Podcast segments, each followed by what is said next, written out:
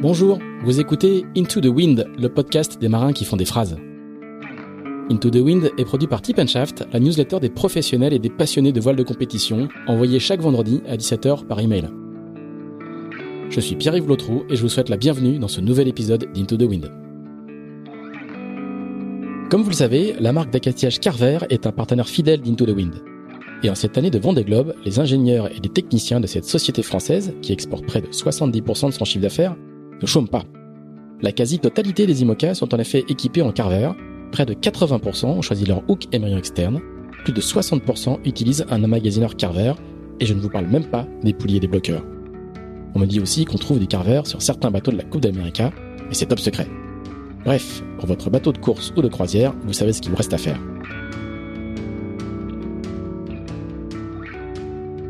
Bonjour Christopher Pratt. Bonjour.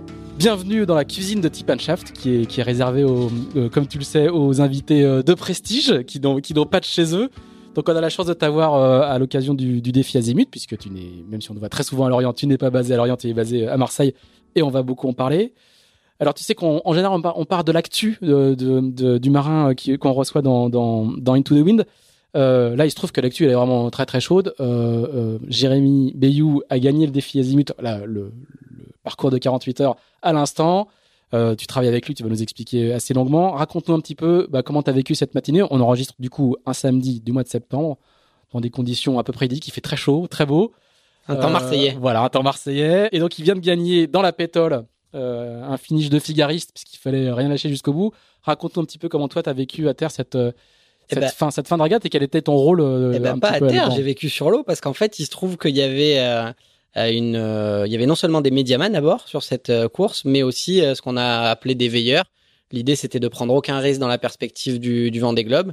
Et donc, du coup, on a autorisé un médiaman plus, enfin, on a même obligé euh, trois personnes à bord, donc un médiaman et un veilleur. Donc, moi, c'était mon rôle d'être le, ah, le j'avais, veilleur. J'avais compris via, via l'un de tes tweets hier que t'étais pas à bord. Mais non, je, non, je non. me suis fermé les, les, les pinceaux. Non, d'accord. Non. Ah oui, donc t'as vécu toute la course. Et oui, oui, j'étais à bord euh, pendant toute la course. Donc, je, je sors de, voilà. Je, même je, pas de douche, hein. Non, même pas. J'étais au restaurant en bas. Je, je suis en, je suis en maillot et avec le t-shirt de la nave, tu vois. Donc, j'espère que c'est pas trop désagréable pour toi. Non, pas pour l'instant. On verra au bout de deux heures. C'est ça. Eh ben, raconte-nous ce finish parce que, parce que ça se finit très, très bien. Ça aurait pu se finir un peu plus mal. Oui, complètement. C'était effectivement un finish de, de, d'étape du, du Figaro. On l'avait, on l'avait vu venir parce qu'on savait qu'on allait arriver euh, vraiment limite, limite sur la fin de, du, du vent de, du vent de, d'est-nord-est euh, et avec le début de, de la brise. Et ça a pas loupé. On est arrivé pile à ce moment-là euh, au large de, au large de l'île de Groix et, euh, et ça nous a été favorable puisque effectivement on était un petit peu en retrait sur la tête de flotte avec quatre à cinq milles de retard sur euh, sur les leaders, et puis bah, le, le, le champ s'est dégagé, un peu comme par magie. Jérémy a, a fait du super job, a appliqué la stratégie qu'on s'était fixée avant le départ, et, et puis bah, ça a fonctionné, mais c'est vrai qu'ils nous ont un petit peu, ils nous ont un petit peu aidés quand même. Là, et là, tu fais comment pour rien lui dire ?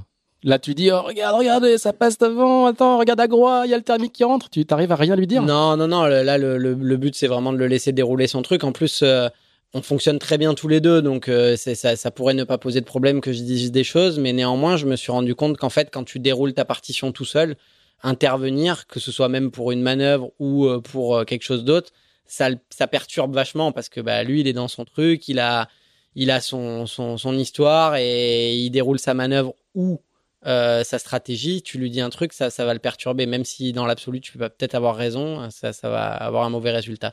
Donc, je me suis vraiment tenu au... à ce rôle de, de veilleur et évidemment d'observateur. On en profite pour regarder les, les performances des autres bateaux. J'ai passé beaucoup plus de temps devant l'ordinateur que, que dehors pendant ces quarante-huit heures. Et là, il y a encore des choses à, à voir. Il y a encore, parce que le, le projet est l'un des projets, euh, des nouveaux projets les plus anciens, entre guillemets, parce qu'il est parti très très tôt après le, ouais. le Vendée précédent, le projet Charal. Euh, il y a encore des choses à voir. Il y a encore des trucs à affiner. Vous êtes encore dans le... Bah oui, énormément, parce qu'en fait, on est sur une deuxième version de foil, pas qu'une deuxième version de foil, une deuxième version de bateau, même euh, plus généralement, et, euh, et chaque heure de nave est, est importante. On en a eu assez peu avec les, avec le, à cause du Covid, euh, et la, la, la Vendée Arctique nous a offert une, une course sympathique à, à suivre, mais pas très intéressante en termes de data pour nous. Euh, donc nous, on est, comme toutes les autres équipes, en manque encore de, De, de, de data et d'expérience sur certaines allures notamment, et là c'était, c'était finalement très intéressant ce parcours. Et là, euh, je t'ai pris au, au restaurant qui est en bas de, en bas de la tour dans laquelle nos bureaux sont, sont logés. Euh, après, derrière, toi, tu fais un débriefing écrit de, de tes notes ou c'est juste euh, un petit échange comme ça euh, C'est très procéduré ou euh... Oula, oui, non, c'est, c'est assez procéduré. Ouais, on a, on a, euh, ouais, bah il y a, il y a Nicolas Andrieux qui, qui s'occupe, euh, qui travaille. Alors, évidemment, je parle pas de la partie data, mais toi, t'es ressenti. Derrière, ouais, ouais. tu fais un petit rapport. Euh... Ouais, alors c'est, c'est plus compliqué que ça justement. C'est Nicolas Andrieux qui s'occupe de, de, de, de résumer la perf, on va dire, enfin de plutôt de, ouais, de faire le sum up de, de, de la perf. Euh, et donc effectivement, euh, c'est une discussion permanente entre. Euh, entre Jérémy, moi, lui, Bertrand Passé aussi qui euh, qui est le qui est notre coach et euh, et voilà, c'est souvent cette discussion à quatre euh, qui est alimentée à la fois par nos par nos feelings et avec euh, les datas qu'on récolte et puis euh, ce qu'on veut euh, euh, mettre en œuvre en termes de de design euh, que ce soit sur les foils ou sur les voiles. Et c'est très procéduré, c'est-à-dire que toi tu fais du reporting avec euh... Ouais, bah, bah, c'est bah, un fichier Word avec ouais, un carline un virgule cinq et euh, non, des marges de seize. Non, pas du tout. C'est, ça, ça s'appuie beaucoup sur des notes qu'on a. On a, des, on a tous un peu les mêmes logiciels qui, qui sont K N D, Sailing Performance, un autre Marseillais d'ailleurs, euh, à la base. Dimitri, Dimitri Nicolas. Voilà, c'est ça. Euh, et donc, on a tous ces logiciels-là. Donc, on note euh, directement dans, euh, dans Sailing Performance. On a un petit, petit assistant qui s'appelle Onboard, qui est juste un assistant de prise de notes qui nous permet de noter toutes les configurations à bord. Donc là, typiquement, une nave comme ça, c'est, c'est mon rôle de, de faire ça, mais ça pourrait être celui de Nicolas si on était, euh, si on était plusieurs à bord. Donc euh, voilà, c'est, c'est, c'est en partant de cette base-là qu'on discute et que chaque semaine, on a un, deux dé- débriefing perf. En fait, à chaque, à chaque nave, globalement, il y a un débriefing perf sur lequel, euh, avec un grand tableau, euh, on revient sur quels sont les objectifs qu'on s'était fixés, qu'est-ce qu'on a besoin de, euh, d'implémenter. Ça va être, je dis n'importe quoi, du cent dix cent vingt avec euh, un crossover de deux trois voiles sur cet angle-là avec euh, vingt nœuds de vent. Ben voilà, tant qu'on n'a pas ré- ré- répondu à notre question, ben on continue de, d'investiguer sur ce truc-là, quoi. D'accord. Dernière question d'actu, puis on, on reparlera après de, de ton rôle auprès de, auprès de, de Jérémy. Est-ce que euh, une victoire dans une course comme celle-là, où l'enjeu sportif est tout relatif, mais est-ce que l'enjeu symbolique est encore important à, à, à deux mois du Vendée ? Bah évidemment que... Quand on a déjà gagné, comme Jérémy, la Vendée Arctique. Hein. Je pense que c'est, c'est après, euh, c'est un tout support. Est bon à prendre, mais euh... ouais, tout est bon à prendre. Il y a qu'à voir. Euh, on a, on a, on a raté notre journée de run euh, euh, mercredi et, euh, et on était vraiment, euh, on était vraiment contrariés et, et voilà. Alors que c'est, c'est effectivement, ça n'a aucun sens. Et, et je, la, la discussion avec Jérém le, le lendemain matin, c'était putain, j'ai mal dormi à cause de ces runs. et, et on dit non, on est vraiment con. On, on s'est quand même pris la tête. Plus par le fait qu'on on se prend la tête à cause de, de qu'on est assez con pour pas dormir parce qu'on a raté nos runs. Donc bon, voilà. Bon. Compétiteur à jour, compétiteur toujours. C'est ça, je crois qu'on se, on se soignera plus. Alors Christopher, on va faire un grand flashback euh, et on va faire un, un, un, un flashback moins important que pour d'autres, comme on, le, on nous le souligne régulièrement. Euh, on va repartir en dix-neuf cent quatre-vingt-un à Marseille, où tu nais. Comment est-ce qu'on devient euh, un marin professionnel qui navigue en Bretagne souvent? Ouais. En partant de là, raconte-nous euh, un, un petit peu les, les racines de cette, de cette, de cette ben, trajectoire. Des racines profondes, en fait, parce que mes parents se sont rencontrés sur un bateau. Euh, ah oui. Donc, euh, ouais. Euh, à voile. Et par, à voile, par l'intermédiaire de mon parrain, qui était un... Euh, qui faisait du charter, en fait. Et c'est comme ça qu'ils, qu'ils, qu'ils se sont rencontrés. Et, euh, et en fait, j'ai, j'ai fait mes premiers pas euh, sur, sur un voilier. Mon père avait... Euh, Euh, après c'est, c'est cet épisode charter, alors qu'il faisait euh, jusqu'à jusque-là que de la planche à voile, euh, avait acheté un écume de mer. Et donc il euh, y a des photos de moi euh, tout tout bébé euh, en train de, de d'apprendre à marcher euh, sur euh, sur l'écume de mer avec mes parents euh, en mode euh, soixante-huitard, la grosse barbe, le bandeau dans les cheveux. Donc euh, c'est c'est c'est né là. Donc ça, tu commences par la croisière. Ouais, je commence par la croisière. Très vite l'école de voile. Il euh, y avait euh, mes parents, ils font de la recherche scientifique, enfin ils faisaient de la recherche scientifique, et il y avait un club qui s'appelle euh, le C N P R S, qui est le club de la recherche nationale, ouais, club national. Le C N R S, la... mais de la voile. Quoi. Ouais, voilà, c'est ça exactement, le C N R S de la voile, mais bon, le C N R S tout le monde connaît pas, donc euh, bref. Le Centre national de la recherche voilà, scientifique. Exactement. Et donc du coup, j'étais euh, j'étais inscrit là et je passais euh, tous mes étés euh, euh, à naviguer euh, à naviguer dans ce club-là. Euh, les mercredis, les samedis, euh, voilà, je, j'adorais ça, mais pas de compétition. Euh, et donc, j'ai fait énormément d'écoles de voile, d'optimistes. Euh, je me rappelle, j'avais des, des petits optis euh, qui s'appelaient Fifi, Riri et Loulou. Donc, je, moi, je prenais toujours Loulou, je lui parlais à mon bateau. Et c'était, voilà, j'ai, j'étais dingue. J'étais mes monomaniaques complets. Et, euh, Et j'ai, j'y allais le mercredi, j'y allais le samedi, et je tannais mes parents pendant des années et des années. Je les ai tannés pour faire de la compétition, en fait. Et pourquoi ils voulaient pas ? Eh ben, ils voulaient pas, et moi je commence à comprendre, à comprendre pourquoi ils voulaient pas. Ma fille est ado, elle, elle veut faire du cheval, et je me dis, euh, effectivement, c'est, c'est un, un sacré investissement de, euh, d'emmener son gamin tous les week-ends en, en régate, de, de, de suivre ça, euh, sans parler de l'aspect euh, financier. Donc, euh, et puis je pense que culturellement, voilà, c'est encore une fois, c'est des soixante-huit arts, chercheurs, la, la, la compète, c'était très loin de leur, euh, de leur valeur euh, initiale, quoi. Donc, euh, ça leur parlait pas. Et donc, il a vraiment fallu que je me batte euh, pour faire de la compétition, et c'est venu hyper tard. Hyper tard. Euh... Ils ont raté leur, leur coup, pour le coup. Hein.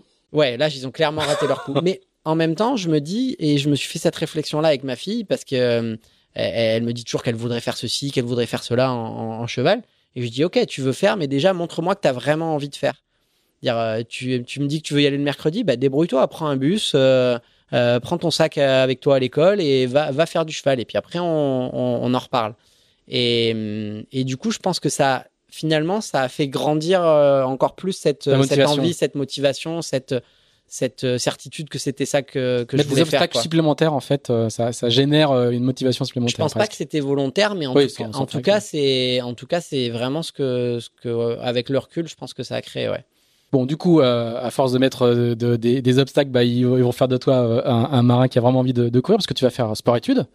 Ouais, mais ça aussi, ça vient hyper vite, parce qu'en fait, je commence la compétition, je crois, je, du genre en troisième, et on rentre en sport-études. Ils ont pas hésité très longtemps, quand même. On, on rentre en sport-études en seconde, quoi. Ah oui. Et ouais, mais troisième, t'as déjà quinze ans. Moi, je faisais mmh. de la voile en école de voile depuis euh, neuf dix ans, d'accord, tu vois. Ouais. Donc, euh, t'imagines, j'avais fait des années des années à faire de l'école de voile, du quatre cent vingt, de la planche à voile. Voilà, mais, mais je faisais pas de compète. Et je regardais les, les, les gars qui faisaient de la compète avec des grands yeux, avec ce truc, mais c'est extraordinaire. Ils ont des, des bateaux, des, des quatre cent vingt superbes avec des voiles neuves et tout. Enfin, j'étais euh, en admiration complète. Je, je, je ne vivais, je ne pensais qu'à ça. Et... C'est-à-dire qu'en fait, au bout d'une année de compétition, tu es détecté comme étant euh, il y a un potentiel et tu, tu switches tout de suite en. Je me rappelle. Non, ouais, je, je suis désolé. Un, hein, mais... un poil plus tôt, parce que j'ai dû faire une année en quatrième où je faisais de l'équipe. C'est-à-dire que je commence pas par l'optimisme, mais je commence par l'équipe. C'est le dériveur euh, en double. Ouais, à cette époque-là, c'est le dériveur en double en dessous du quatre cent vingt. Pour les un peu plus jeunes, ouais. Et, et donc, je fais ça. Et j'étais nul, mais nul de chez nul. Et donc là, c'est les premières fois que mes parents m'emmènent en régate. Ça les fait pas kiffer des masses. Et ensuite, je fais une année de laser. Mais alors, moi, j'avais un gabarit euh, pas du tout adapté au laser, même radial. Donc, c'est avec le petit gréement. Et donc, c'était terrible. Je... je... Je prenais des tôles, mais par contre, je continuais à faire le même, à avoir le même rythme qu'en école de voile. C'est là, c'est-à-dire que j'y allais tout le temps, tout le temps, tout le temps. Et l'histoire du, du truc qui est génial, c'est que je rentre en sport-études donc à la fin de cette, cette première année en laser radial, et le l'entraîneur de ligue. Donc j'avais quand même, euh, voilà, j'avais quand même un petit peu, j'avais dû gagner peut-être une régate de ligue ou je sais pas, ou faire des trucs comme ça. Je crois que j'avais fait mon premier champ, non, c'était même pas bref, premier championnat de France. Enfin, c'était vraiment, j'avais un niveau. Euh, pas du tout propice à rentrer en sport-études, quoi. Normalement, tu rentres pas en sport-études avec un dossier comme ça. Et le, l'entraîneur de ligue va voir le directeur du pôle, euh, qui deviendra, qui est deux personnes qui sont clés, en fait, hein, qui s'appelle Olivier Magne, à l'époque, le, l'entraîneur de ligue. Il a arrêté, euh, il a arrêté ça depuis. Et, et il va voir le, le directeur du pôle et il lui dit, ce gars-là, il est mauvais. Mais par contre, putain, il est vraiment motivé. Et du coup, je rentre, mais en sport-études, mais je, voilà, c'est improbable parce que j'ai pas du tout le niveau pour rentrer en sport-études. Et là, je fais une année euh, de laser radial, donc en seconde, et où on naviguait, mais voilà, mardi, mercredi, jeudi, vendredi, samedi, dimanche, et tous les jours, tous les jours, tous les jours sur l'eau. Le seul jour où on n'était pas sur l'eau, c'était lundi. Et donc là, je prends vraiment un gros, un gros step. Je continue à pas être très bon parce que euh, parce que j'avais pas le gabarit, puis parce que voilà, tu te bats contre des gens. Ça fait dix ans qu'ils font de la compète. Mmh. Toi, toi, mine de rien, ça fait deux ans. Et là, la génération, c'est des gens que tu retrouveras après, mais c'est des euh, Erwan Israël, euh, Sébastien Coll, Fabien Henry, euh, Félix Pruvot qui fera les J O après. Euh, Quelques jolis noms. Euh, ouais, j'en oublie, mais voilà, c'était voilà, c'était cette génération-là. Et donc moi, j'étais j'étais à des années-lumière de, de naviguer de naviguer contre eux. J'étais tellement petit en sport-études et léger que c'était Samuel Lelièvre qui sera champion d'Europe après, qui s'occupe de la distribution de des Nacra maintenant. Euh, qui me mettait qui me mettait ma voile dans le dans le trou, tu vois, dans, en laser. Et quand il y avait du vent, quand il y avait du mistral, j'arrivais pas à mettre ma voile tout seul, tellement j'étais euh, tellement j'étais light. Et euh, ouais, donc c'est c'est né comme ça. Et donc cette première année de sport-études de laser se termine avec des résultats euh, moyenasses. euh, mais qui était voilà conforme à ce que ce que j'étais capable de faire à ce moment-là. Et c'est à ce moment-là, on en parlait juste avant de commencer, que euh, je rencontre Jean-Mathieu Constant, qui lui était une rockstar en optimiste, qui était un an plus jeune que moi, qui avait été une rockstar en optimiste, champion d'Europe, euh, euh, l'époque de Nicolas Charbonnier aussi, qui sera après euh, médaillé olympique. Mmh. Voilà, c'était un peu les deux les deux meilleurs euh, en optimiste de, de leur génération. Et il fait une première année de quatre cent vingt euh, avec un équipier qui s'appelait Florent Gagero. Ils sont champions de France, ils vont à euh, l'Européen, enfin ils font une très belle année. Et Florent décide d'arrêter. Et du coup, le directeur du pôle, euh, qui était Henri Giraud, qui sera quelqu'un de vraiment fondateur pour, euh, pour moi bah, à ce moment-là et aussi par la suite, et qu'on, avec qui je continue à avoir des super relations, euh, Henri m'appelle, il me dit, voilà, il euh, y, a, y, a, y a un coup à faire, euh, euh, Jean-Mathieu est tout seul, il n'a plus de, il a plus d'équipier, je pense que c'est, c'est un truc pour toi, tu n'as pas le bon gabarit pour faire du laser, Euh, t'es, t'es, t'es pas mûr encore pour barrer un, un, un quatre cent soixante-dix, euh, voilà, y a, c'est... Et donc il crée cet équipage, et en fait ça va matcher tout de suite déjà entre Jean-Math et moi. Jean-Mathieu, c'est euh, bah, toi qui connais, mais c'est Maxime Paul, tu vois, ça te ouais, parle, ça fait sûr, partie ouais. de ces gens-là qui ont un truc dans la main. Maxime Paul qui a, qui a voilà, faut, qui... faut expliquer du coup un tout, oui, petit, oui, peu, oui, un, ouais. un tout petit peu qui c'est, hein, mais qui était déjà lui aussi, je crois qu'il a des titres de champion de France, si ce n'est plus de... double champion du monde en quatre cent vingt. Voilà, et puis, mais, et puis en opti, il avait commencé. Et en optimiste, bien sûr, bien sûr, bien sûr, évidemment. Euh, et qui ira euh, à, J O, à Barcelone, au J O, avec Dimitri. Euh, en quatre sept avec Dimitri Devrel. Ouais, c'est ça. Et... et qui est un designer très recherché de voile. Exactement, qui, et qui travaille, travaille aujourd'hui chez Incidence. Chez Incidence. Oui, parce que des fois, c'est Incidence, North, Incidence. C'est ça, voilà, North, c'est mais... il fait Real de Madrid, Barcelone, Real de Madrid, c'est Barcelone. Ça, exactement. Voilà, c'est ça. Et du coup, voilà, ça fait partie de ces. Ra- pour moi, c'est très rares barreurs qui ont un truc dans la main euh, exceptionnel, quoi. Et comme en ski, il y en a qui ont un toucher de neige. Je connais pas trop la voiture, mais je crois que c'est un peu. Euh, pareil, le, le pilotage. Et voilà, t'en as un, deux, trois par génération, mais pas plus. Et donc, ce gars-là, il a, il a, il a un truc dans la main de génie, quoi. Et donc, moi, en fait, tout ce que j'avais à faire, c'était apprendre le job euh, technique. Et pour ça, j'étais plutôt doué, c'est-à-dire euh, travailleur, euh, à l'aise sur mes pieds, au trapèze. Euh, euh, voilà. Et en fait, on re- repart une année de. Donc, c'était, j'étais en première. On fait une année au taquet à naviguer, parce qu'en plus, ça avait démarré genre en novembre, décembre, quoi, tu vois, donc en retard. Et on fait une année au taquet, on navigue, on navigue, on navigue, on navigue. Et on finit la, la saison euh, champion de France, qualifié au mondial et à l'Europe. Et le fameux mondial dont on parlait tout à l'heure au resto, à Palamos, que Nicolas Charbonnier gagne euh, et auquel on fait cinquième. C'est notre premier mondial, avec cette fameuse journée où on gagne trois manches euh, avec des bords à droite. Enfin bon, voilà. C'est, c'est, c'est des, des manches dont tu te souviens toute ta vie. Tu sais où ça passait, comment, comment, comment ça s'est passé de A à Z. Donc, des manches de rêve. Et l'année suivante... Donc, tu te retrouves très, très vite, en fait, de, de, de l'asériste qui galère, en de fait, nul à, complètement à, à, à big champion. À top quoi. cinq mondial, quoi. C'est ça, exactement. Et l'année d'après, on continue en quatre cent vingt. Donc là, moi, je suis en terminale. C'est ma dernière année de sport-études. Et sport-études, oui, sport-études à Marseille-Vert. Et là aussi, j'étais passé, parce que moi, j'étais au collège à Thiers, je sais pas, ça doit, t'as pas parlé peut-être aux Marseillais, le même que Franck Hamas d'ailleurs, où, où, où Franck a fait ses, ses classes prépa, si je, si je ne m'abuse. Euh, et donc, c'était en plein centre-ville, un truc hyper austère, hyper dur, et cetera. J'ai débarqué à Marseille-Vert. Donc, Marseille-Vert, pour ceux qui connaissent pas, c'est la colline, euh, c'est face à la mer. Quand tu ouvres les fenêtres de, de la salle de bio, tu vois, tu vois le, s'il y a du vent ou pas et si tu peux aller faire de la planche. Donc, j'ai, j'étais, voilà, j'ai revécu, quoi. Et on passait notre vie à naviguer. Et donc, dernière année de sport-études, on finit, on fait, on refait une année de quatre cent vingt. Et là, pour le coup, on, on dominait vraiment le, le truc euh, avec, enfin, contre Nico Charbonnier, euh, qui n'avait pas son équipier avec lequel il fera, il n'avait pas encore son équipier avec lequel il, il ira au J O. Mais euh, on, on dominait vraiment le truc et on dominait même, euh, on dominait même Nico. On gagne les nationaux, on perd la sélection au Mondial I S A F, c'est le, le J O jeune, à, sur une entourloupe à cinq K le Guildo. C'est un truc qui, voilà, qui reste gravé aussi euh, dans ma mémoire comme vraiment un truc. Euh... Et on va à l'Européen, on termine pas, pas top, on doit faire cinquième ou sixième. Et au Mondial à Athènes, on fait un et deux avec Nico. Et en fait, on est en tête le matin du dernier jour et Et Nico qui est incroyable, c'est-à-dire que c'est un type qui a une capacité à être là euh, euh, le jour J quand il y a la, le maximum de pression, chose que nous on savait pas faire à cette époque-là. Et donc on fait vice-champion du monde et voilà. Et notre euh, saison quatre cent vingt s'arrête là-dessus, enfin sur le titre de champion de France d'ailleurs.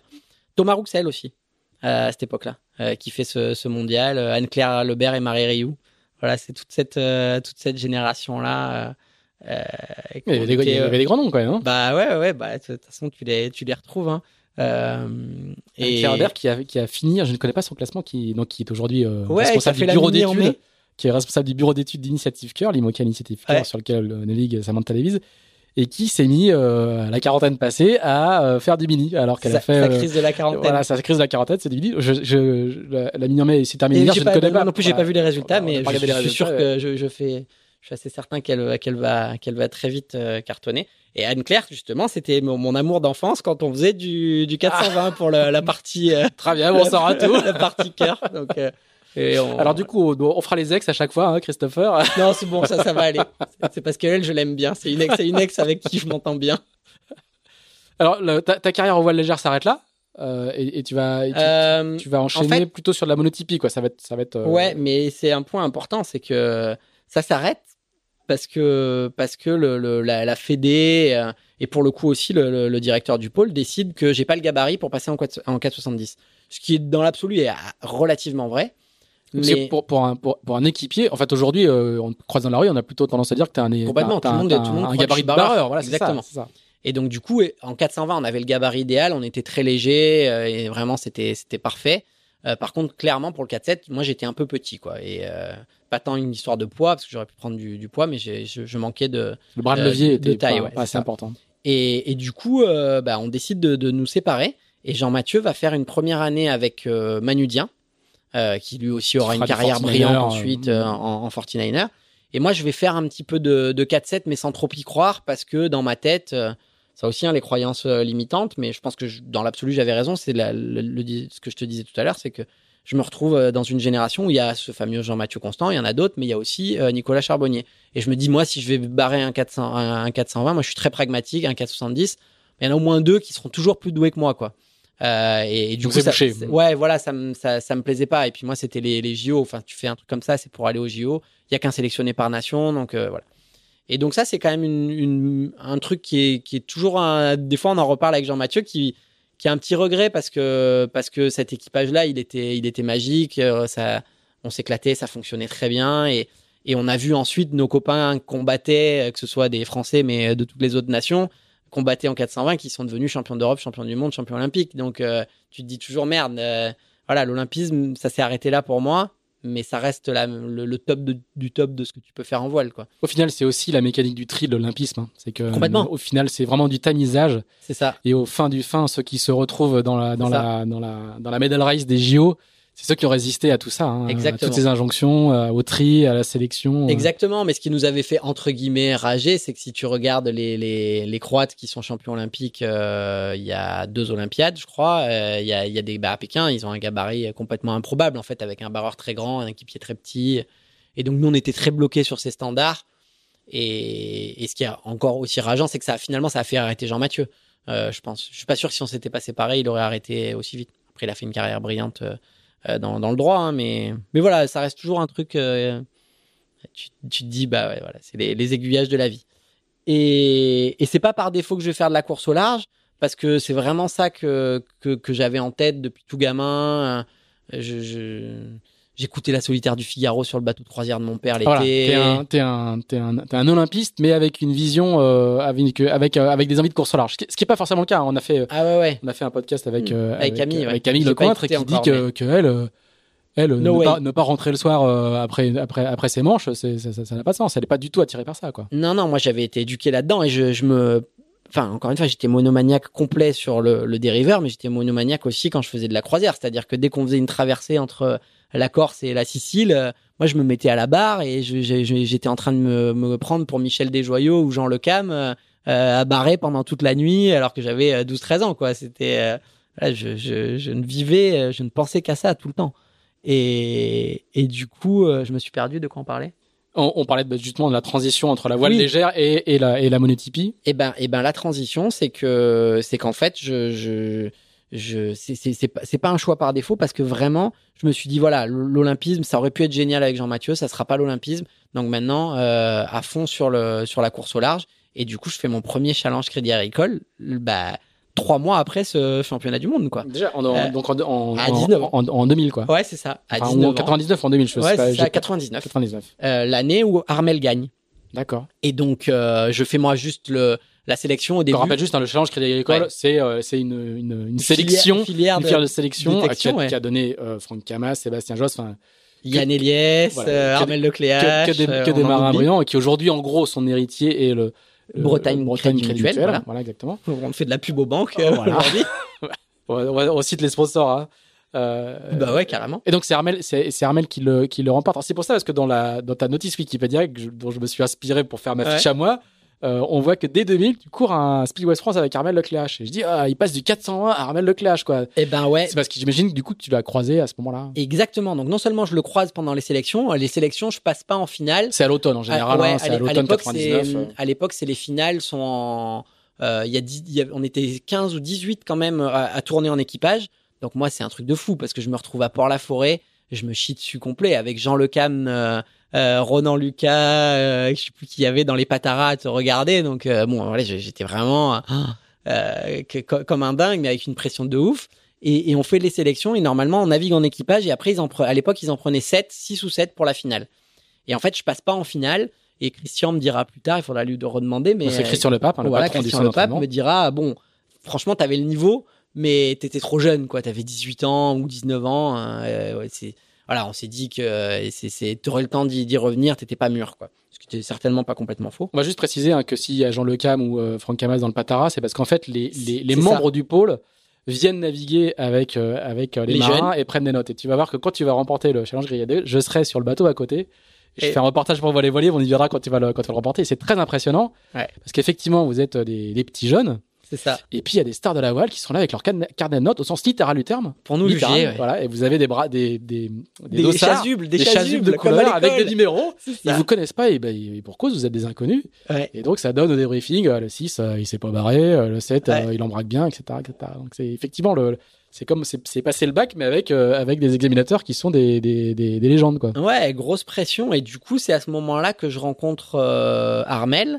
Enfin, que je croise Armel, hein, parce que je ne me rappelle pas si on avait vraiment discuté plus que ça. Euh, je sais qu'il y avait Sébastien Coll, que je connaissais déjà, du dériveur, euh, qui, pour la petite histoire, quand même finira en finale euh, de, de cette édition-là en match race contre Armel. Et Armel gagnera le, le Crédit Agricole en match race contre, euh, contre Seb Coll. Contre un futur barreur de la Coupe de l'Amérique. Voilà, c'est ça, quand même euh, pas mal. Et moi, je, je continue à suivre ça euh, parce que bah, j'ai, je passais beaucoup de temps en Bretagne euh, à cette époque-là. Et je... Déjà Déjà, ouais. Et comment ça se passait ? Ouais, je continue à suivre le truc. Et en fait, moi qui n'ose jamais rien demander à personne, là, je sais pas comment j'ai fait, mais j'ai pris mon téléphone et j'ai appelé Armel euh, en lui disant, bah voilà, euh, t'as gagné le Crédit Agricole. Euh, moi, j'ai envie de, de naviguer, d'apprendre, euh, de faire de la course au large. Euh, s'il y a une place de régleur euh, sur ton sur ton Figaro pour les régates équipage. Euh, Figaro faisait beaucoup d'équipage à l'époque. Ouais. Et bah, je suis je suis là. Il dit, ok, mais par contre, il faut que tu tu tu viennes euh, au aux entraînements, parce qu'il y avait entraînement à l'époque, tous les samedis, il y avait entraînement équipage. Et, euh, et ensuite, il y avait plein de régates en équipage. Hein. On ne faisait pas juste le national, on faisait le Speed West, l'Obélix, enfin, je ne sais plus. Et du coup, c'est comme ça que je me retrouve euh, avec Armel à gagner effectivement le, le Speed West euh, et, et toutes ces régates-là et à naviguer, euh, et à naviguer avec lui.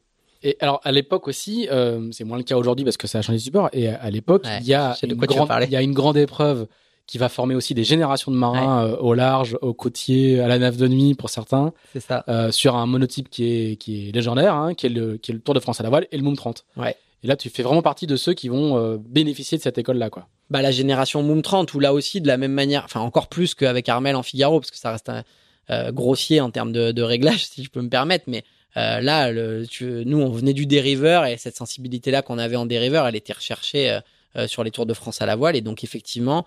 Euh, de la même manière, je me retrouve embarqué avec euh, Alain Fédancieux sur le bateau Marseille, qui, devient, qui sera ensuite skippé par Dimitri. Mais à l'époque, y a les, les, pour le coup, on parlait un peu de foot tout à l'heure, on parlait de Real Madrid et tout, ah ouais. et cetera. Les équipages ah, c'était ouf. Euh, du sud de la France, c'est des références. Ah ouais, mais t'avais, euh, sur ce bateau-là, t'avais euh, François Brenach, Benoît Briand, euh, euh, comment, euh, Tara... Euh, Pierre Massé euh, Non, oui, non oui, oui, Pierre, mais non, non, je pense à... Oui, je, Tara, mais non, je pensais pas... Je pensais à la Fondation Tara. Ah, pardon. Euh, euh, oh, Romain Troulet. Romain qui, qui faisait l'avant, euh, enfin j'en oublie, Armel qui faisait faire la navigation des fois, Marcel Ventris, enfin c'était, ouais, c'était, c'était la, la, la, la piste aux étoiles euh, euh, sur le bateau Thierry Fouchier, euh, bah, Dimitri Deruel, Damien Hiel, enfin je sais plus, il y en avait. Euh, Et donc moi j'étais le petit jeune. Euh, pour les, pour les auditeurs qui écoutent, c'est, c'est pas forcément des noms médiatiques, mais c'est des, c'est des, c'est des très très grands champions de ce, de ce, de, de, ces, de, de ces supports-là. De, de la voile en équipage. Voilà, en équipage, Thierry exactement. Fouchier, seul Français vainqueur de la Coupe de l'Amérique avec Oracle, enfin seul Français qui a navigué avec une équipe vainqueur de la Coupe de l'Amérique. Donc euh, ouais, moi je me retrouve là-dedans avec Marseille. Euh, je participe aussi. Alors je sais plus, là je, là, je vais me perdre hein, dans les tours. Euh, je vais t'aider. Lequel est lequel, mais euh, euh, l'équipage du Coich. Euh, ça c'est hier. Euh, voilà, Coich hier. Et là, c'est justement, je t'en parlais tout à l'heure, c'était les potes du laser. Et donc là, tu retrouves Erwan Israël, Sébastien Coll, euh, Fabien Henry. Fabien Henry qui sera le skipper de historique Coich, euh, du Coich, euh, du Coich hier, où il gagne, je sais pas, il gagne cinq tours, je crois, euh, au moins sur, la, sur les, les, les douze ans où ils ont le truc. Euh, j'en oublie un hein, à bord qui tu retrouves. Euh, euh, ouais, ça me vient pas. Euh, Tuc Dual, Beckmi, enfin, voilà, il y avait des. Et, et donc, on fait d'ailleurs ce premier tour qui était incroyable, le premier tour qu'on fait en amateur. On prend le spi rouge de leader, je crois. Et c'est ce tour où il y a... Euh, j'en reparlais avec Bertrand en passé, l'autre jour. Il y a Dean Barker qui débarque avec Team New Zealand. Et on était en tête. Euh, bande de gamins branleurs qui sortaient du dériveur, quoi. Euh, on était en tête devant, euh, devant Team New Zealand. C'était... Il y avait des équipages étrangers à l'époque. Hein. Il, y avait, il y avait beaucoup d'équipages étrangers. Oui, il y a eu bah, quelques... Kataï, euh, les, les Belges qui gagnent avec Jean-Luc Nélias à bord. Ensuite, il y a Adrien Stead qui gagne. Barlow Plastics, un truc Barlow ça. Plastics. Euh, il y en a qui ont des références. euh, mais comme tu dis, enfin, un, cette épreuve-là, on l'a un peu oubliée, mais c'était, euh, c'était génial. C'était absolument génial. Il y avait ce mix d'amateurs, d'étudiants, de débutants ouais. euh, et, et, et de, et de et stars de la voile. Et quoi. De stars de la voile. Avec plus du coup quelques figaristes qui venaient faire des piges pour les étapes un peu on bretonnes. A, on, on embauchait toujours des figaristes pour faire la nave sur les étapes bretonnes. Et puis c'était un rythme incroyable. C'était un mois de course avec euh, trois bananes. Le lendemain, tu partais pour faire une étape de cent cinquante mille. T'arrivais le, le surlendemain, tu refaisais trois bananes. C'était non, c'était vraiment génialissime avec un bateau exceptionnel. À cette époque-là, t'es, t'es, t'es, t'es, t'es quoi ? T'es un étudiant ? Ou t'es un amateur qui gagne, t'es payé au black, quel, quel, quel est ton statut ? Non, j'ai jamais gagné d'argent à cette époque-là. J'avais la chance d'avoir euh, mes parents qui, euh, euh, qui suivaient le truc et qui me disaient « Ok, vas-y, euh, f- f- essaye. » Sur les vacances, quoi. quoi. Euh, mmh. Essaye. Et non, quand même, j'avais un petit contrat, c'était de, de faire un minimum d'études. Donc, j'avais vraiment fait le minimum. J'avais fait euh, fac de sport. Et donc, je, voilà, petit, petit à petit, je passais mes années les unes après les autres euh, en en faisant le moins possible et en naviguant le plus possible. Mais ton, ton projet, c'était, c'était de devenir professionnel ouais, de ce secteur-là. Mon projet, clairement, c'était de devenir pro, euh, mais, euh, mais j'étais encore un peu jeune pour être vraiment payé sur les, les, les, les, les Tours de France à la voile ou les choses comme ça. J'ai, je manque encore un peu d'expérience pour faire du double, des transatagés deux R, des choses comme ça. Donc, euh, ouais, il se passe... Euh... Oh, puis on est, euh, on est euh, si je ne me trompe pas, on est au début des, des années deux mille, ouais. Et euh, le monde... de la voile ouais, n'est pas aussi pas... professionnel qu'aujourd'hui. Non, non, aujourd'hui, euh, tu payes, on, les, les tarifs sont, enfin, ils sont pas publics, mais on les, on les connaît assez facilement. Il euh, y a très très peu de gens qui ne hein. sont pas payés à, à des niveaux quasi semi-professionnels. Donc on est, le, ah, le ouais, monde ouais. a changé aussi depuis, quoi. C'était ouais, pas... le, le monde a changé. Puis même dans le, dans la manière. Mais je, le, le, je sais que la, je me rappelle la seule fois où j'ai été payé, c'était, euh, putain, je sais pas s'il faudrait, je sais, bon, c'est pas grave. euh, c'était Cachalange. Je m'étais retrouvé sur des, les, les ils préparaient la, enfin, ils essayaient de préparer la coupe avec. Euh, Euh, Stéphane Candler euh, et il euh, y avait Don Riley qui était dans ce truc-là, mmh. euh, Alain Fédancieux, c'était des Corel quarante-cinq, je crois, et on avait dû faire la S N I M en Corel quarante-cinq, peut-être pas la S N I M, ou... la S N I M c'est l'équivalent du S P I West France pour les Bretons, hein, parce que... voilà. C'est le S P I West existe... France marseillais, quoi. Il existe autre chose que le S P I West France à Pâques. Et... Bah, il existe la S N I M et puis c'est tout. C'est ça. Et du coup, on fait la S N I M. Et moi, je, je crois que c'est Alain Fédancieux qui m'avait appelé parce que j'avais navigué avec lui sur le Tour de France à la voile. Il me dit, bah, tu veux venir pour faire, je crois que je, je faisais le bras de pie avec les Américaines, euh, c'était un équipage féminin d'ailleurs, je crois beaucoup, avec Don Riley justement. Et donc, je fais ma semaine, euh, bon, bah, voilà, je fais mon job, euh, tout content d'avoir navigué sur un Corel quarante-cinq avec un équipage euh, top. Et, et puis, bah, voilà, je, je m'en vais. Et puis, euh, et deux, deux, trois semaines plus tard, il y a une autre régate à Porquerolles. Et euh, je sais plus qui du team vient me voir et me tend une enveloppe et tu me dis, bah, il me dit, bah, tu vérifieras s'il y a ce qu'il faut. Et moi, j'ai dix-neuf, vingt ans, quoi, tu vois, et je, je regarde et puis je, je vois le truc dans l'enveloppe et je fais, euh, je compte même pas parce qu'en fait, moi, je m'attendais pas à être payé, quoi. C'est, du, donc, c'est du liquide, du voilà, coup. Voilà, c'est ça. Et donc, euh, voilà, c'est, c'est la, je crois que c'est la seule fois où j'ai vraiment été payé euh, pour... Euh, Euh, pour naviguer avec Armel, évidemment, je, je faisais ça bénévolement. Je préparais même son bateau. Euh, Euh, ouais, c'est, t'as raison de dire que c'était pas encore le euh, vraiment le monde pro, l'équipage. Aujourd'hui, un figariste, euh, il, il, enfin, certains figaristes, disons amateurs, vont avoir des préparateurs bénévoles. Les autres, ah, ouais, non, les préparat- tous les préparateurs. Là, là, c'était vraiment. Il euh, y, y avait. On est loin de, des années euh, Mich Bilou. J'écoutais euh, le, le podcast de Bilou sur l'eau euh, hier, là, hier, dans la nuit. Je dis putain, quand même, c'était un autre monde, quoi. Le muscadet dans une vasière que que tu prends et qui coule au milieu ouais. de de l'Atlantique euh, sans B L U pour appeler personne. Alors, on mais est là, quand même, du coup, on est à, quand même loin de là. toi, toi, ces années deux mille là, elles sont elles sont plus comme ça, elles sont plus comme celles de Bilou.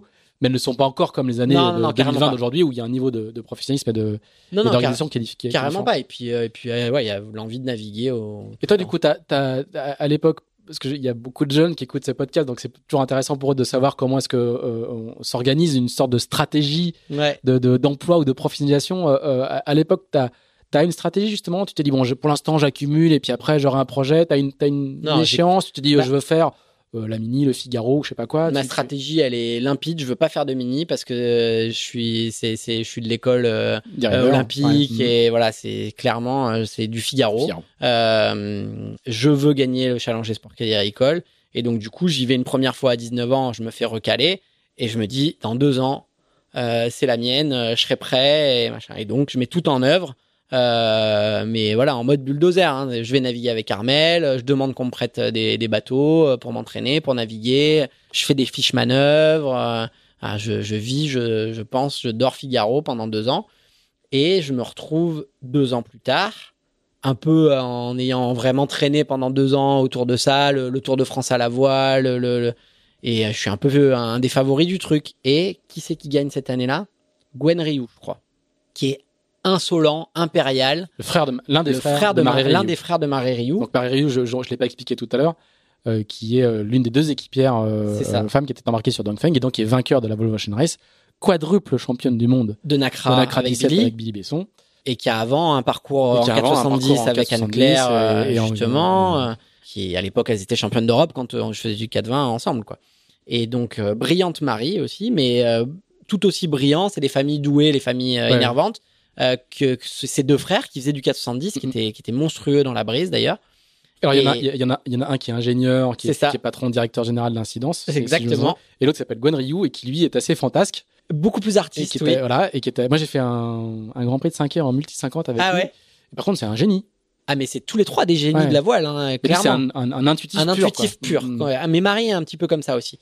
Euh, je pense qu'effectivement Morgan, je le connais moins, j'ai pas navigué avec lui, mais plus peut-être un peu un poil plus cartésien. Mais ça reste voilà des familles comme ça à part.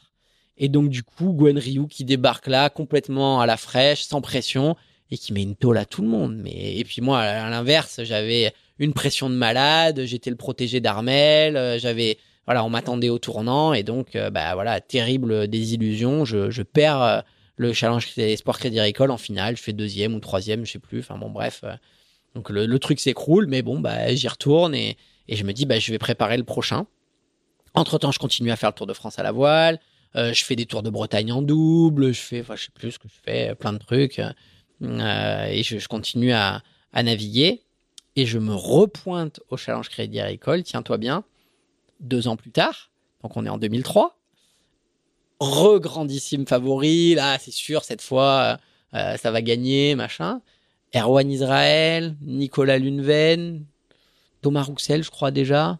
Euh, j'en oublie, mais... Euh, et là, encore une fois, un mec qui, que personne attend, qui arrive super à la fraîche, décontracté, qui est insolent de, de réussite, Oliver Cross, euh, un, un sudiste un pour sudiste, le coup, ouais.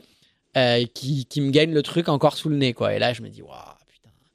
Et ouais, deux... deux deux échecs sur le truc. Et comme tu dis, c'était ma stratégie parce que oui, je faisais des dossiers de sponsoring et tout, mais quand t'as vingt ans, tu fais des dossiers de sponsoring. Moi, j'ai des parents chercheurs, j'ai zéro réseau, euh, j'habite à Marseille, c'est, même, pas, même pas ils savent ce que c'est que la solitaire du Figaro, donc euh, même pas la peine, même mm-hmm. pas en rêve, tu trouves un, un, un partenaire. Et donc, euh, bah, ma stratégie, c'était ça, c'était de gagner le Challenge Esport Crédit Agricole et putain, j'y arrivais pas, quoi. Alors que normalement, je, je mettais tout en place pour, euh, pour y arriver, mais, mais je, je, je, j'arrivais pas à conclure euh, pendant la... Et Euh, comment ça se passe? Il se passe encore un an, deux mille quatre, deux mille cinq, même deux. Je continuer à naviguer, à faire des Tours de France. On gagne des Tours de France avec le Coyche deux, je crois, en deux mille trois et en deux mille cinq, il me semble, quelque chose comme ça.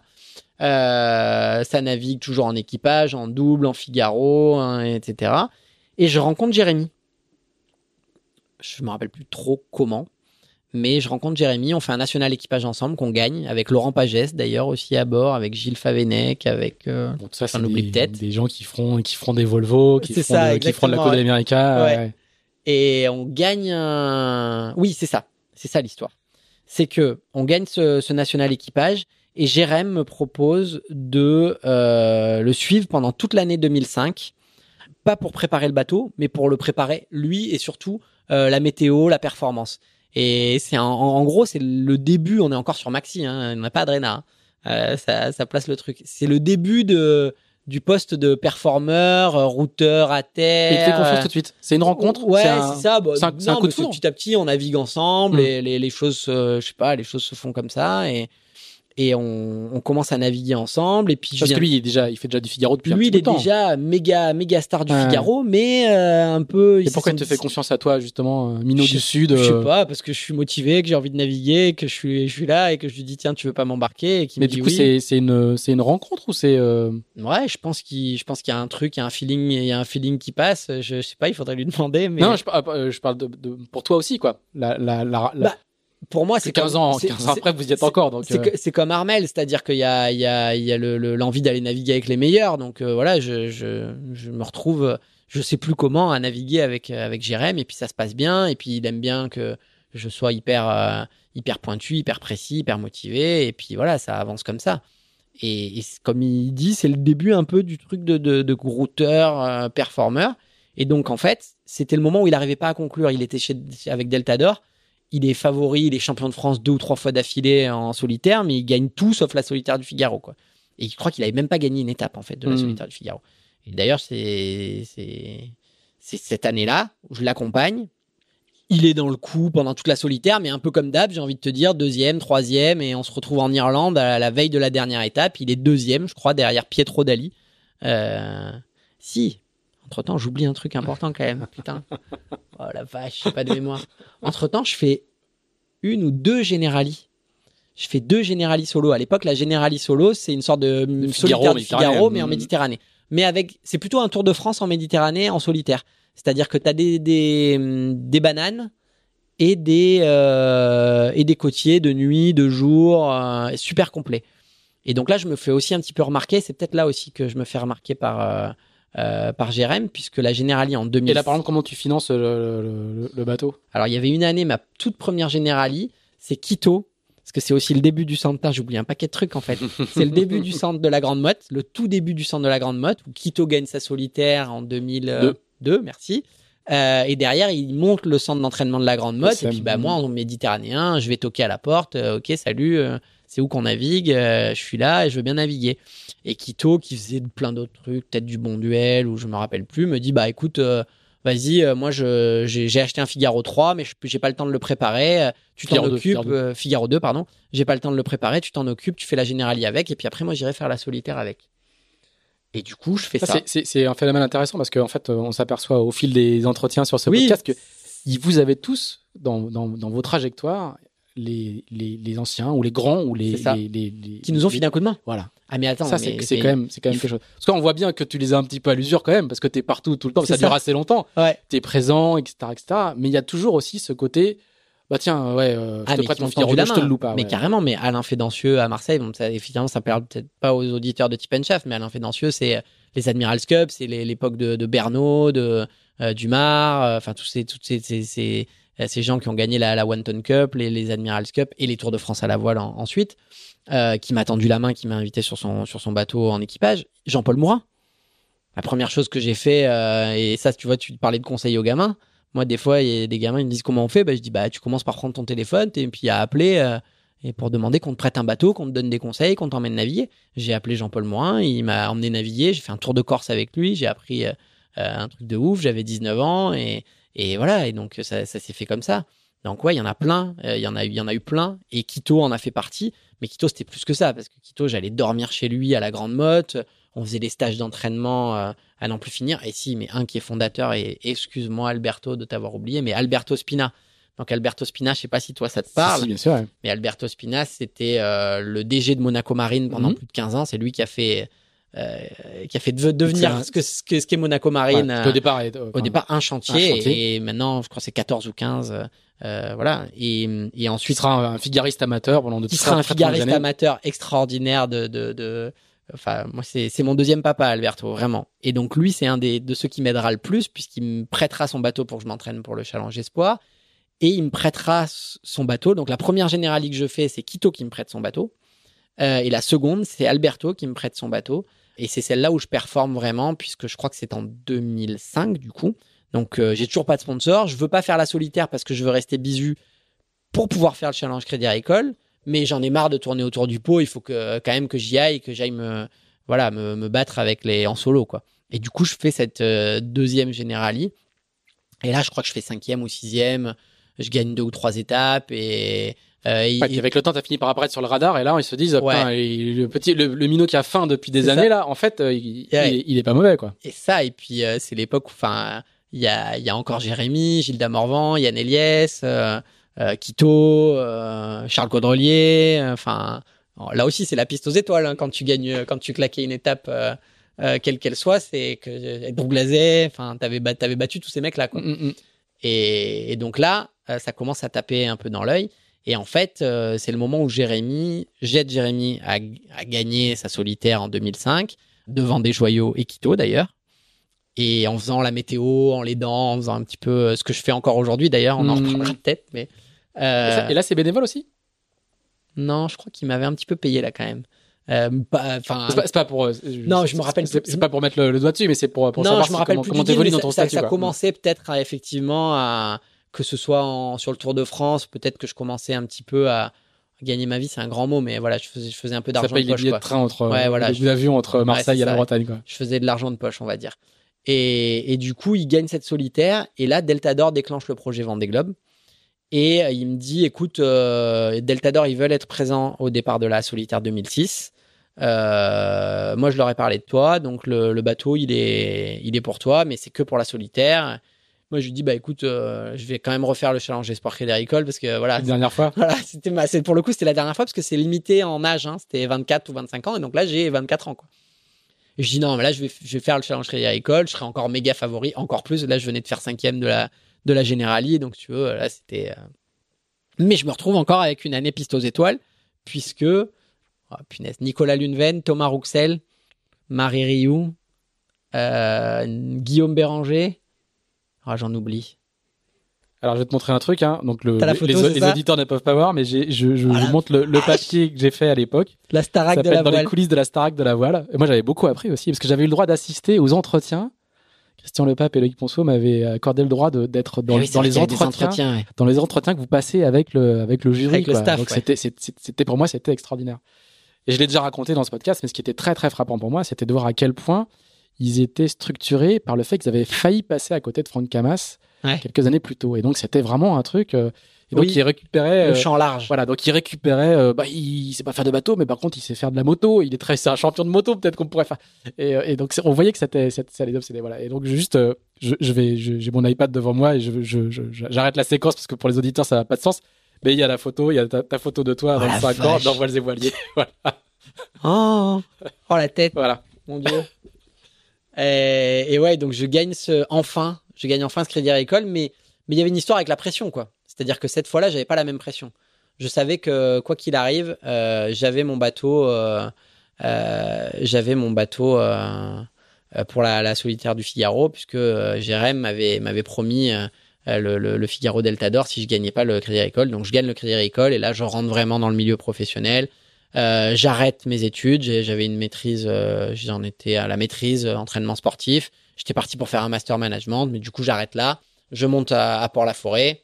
Et, euh, et voilà, et ça y est, là, là t'es, t'es pro. Mais finalement, du coup, c'est, c'est long, quoi. T'es dans, t'es dans le sein des seins. C'est, ouais, c'est quatre cinq ans où j'ai tourné autour sans, sans parvenir vraiment à, mmh. à être professionnel. Il ouais, n'y a, a pas de voie royale, quoi. Hein. C'est, c'est, ouais, euh... puis je pense qu'à l'époque, comme tu dis, il y avait le Tour de France à la voile, il y avait pas mal de trucs en équipage. Euh, euh, aujourd'hui, euh, les gamins qui sortent du dériveur, bah, le, le step euh, mini ou euh, Figaro, il est quand même euh, il est quand même haut quoi. Il faut trouver des partenaires, il faut donc je trouve que c'était au final. Il y a plus ce sas. Ouais, j'ai l'impression. Qui était, ouais. qui était, qui était le tour à l'époque quoi. Ce qui n'empêche pas qu'ils sont hallucinants de de de, de brillants et maîtrise quoi. Quand tu vois hein, des des des Tom Laperche, des Loïs, des enfin j'en oublie c'est parce que là je pense à eux parce que parce que c'est eux qui sont Achille, Achille, euh, Pierre, Quiroga qui sont passés finalement très vite du du, du dériveur au Figaro, ils se débrouillent très bien, hein, mais moi je suis admiratif parce que moi j'ai l'impression qu'on a tout appris sur le Tour de France à la voile, quoi. Des Nico Luneven, des Charlie Dalin, des on était tous sur le Tour de France. Char- à la voile. Charlie est passé par les mini, je, je l'ai beaucoup fréquenté. Oui aussi, ouais, passé, ouais, il ouais, mais les, il est aussi passé. Euh, moi j'ai fait deux ou trois Tours de France avec lui sur euh, Bretagne Caisse Mutuelle avec euh, avec euh, ouais, Nico Troussel, ouais, ouais, ouais plus tard, après, après la mini, ouais, ouais bien ouais. sûr. Ouais. Et, et du coup, alors là t'es enfin un figariste à plein ouais. temps. Comment, comment se passe le rêve, ces... se, réalise, le rêve se réalise. Alors c'est du coup, euh, le rêve est conforme à la réalité est-elle conforme euh, conforme au rêve? Comment comment tu tu, tu vis cette euh, cette année-là et ces années-là? Il y a deux il y a deux, il y a deux saisons. Hein, ouais, il y a deux saisons. Espoir Crédit Agricole et euh... donc t'as un bateau, un camion, un salaire. C'est c'est bien. Ouais, hein c'est génial. C'est génial. J'apprends énormément. Je fais naviguer. En plus, comme je fais pas la transat. Euh, je peux, sur les entraînements, naviguer avec qui je veux en double. Donc, je navigue avec Franck, je navigue avec euh, Camas, je navigue, enfin voilà, je sais plus. Euh, mais j'en profite pour, euh, pour engranger un maximum de, de, d'expérience. Euh, je fais une première solitaire euh, un petit peu... Enfin, non. Je fais, je fais, en fait, je fais une, plutôt une belle première solitaire parce que je gagne le classement Bizu.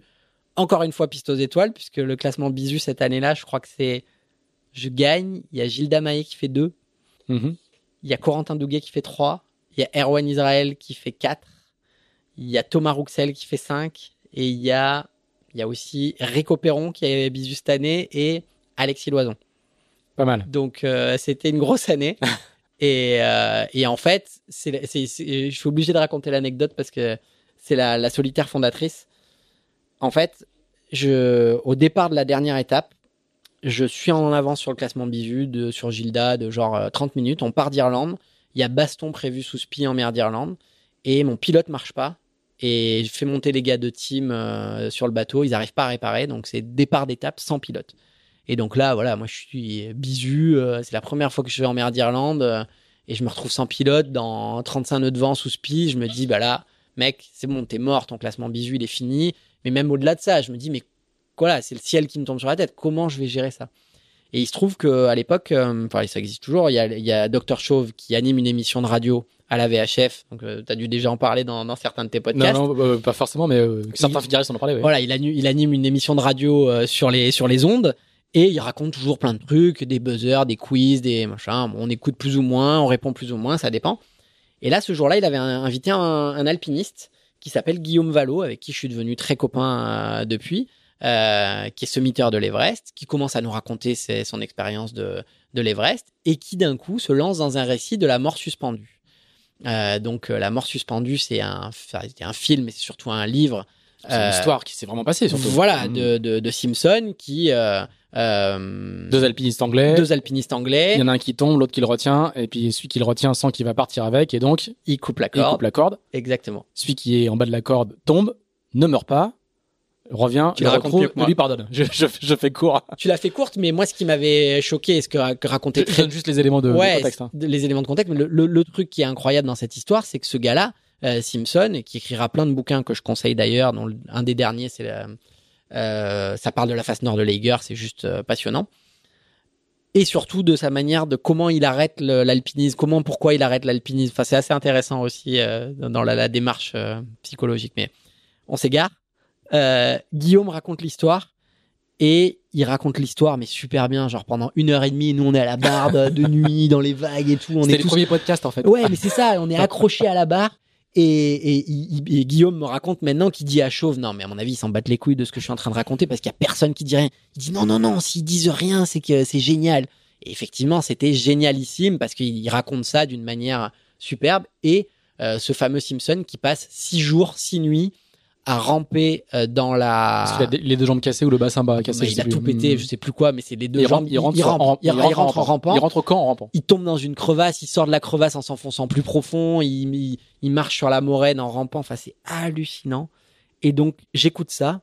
Et là, ça me donne le, c'est le déclic, c'est le déclic de boost parce qu'en fait, en écoutant ce truc-là, je me dis, mais Mais toi, toi t'es juste le cul posé sur ton bateau, t'as de la bouffe juste là, tu vas juste passer trois jours le cul sur ton bateau. Alors ouais, c'est galère pour empanner, t'es obligé de te mettre au tas et de passer le tangon après. Et grosso modo, ça va, il n'y a, a pas mort d'homme, quoi.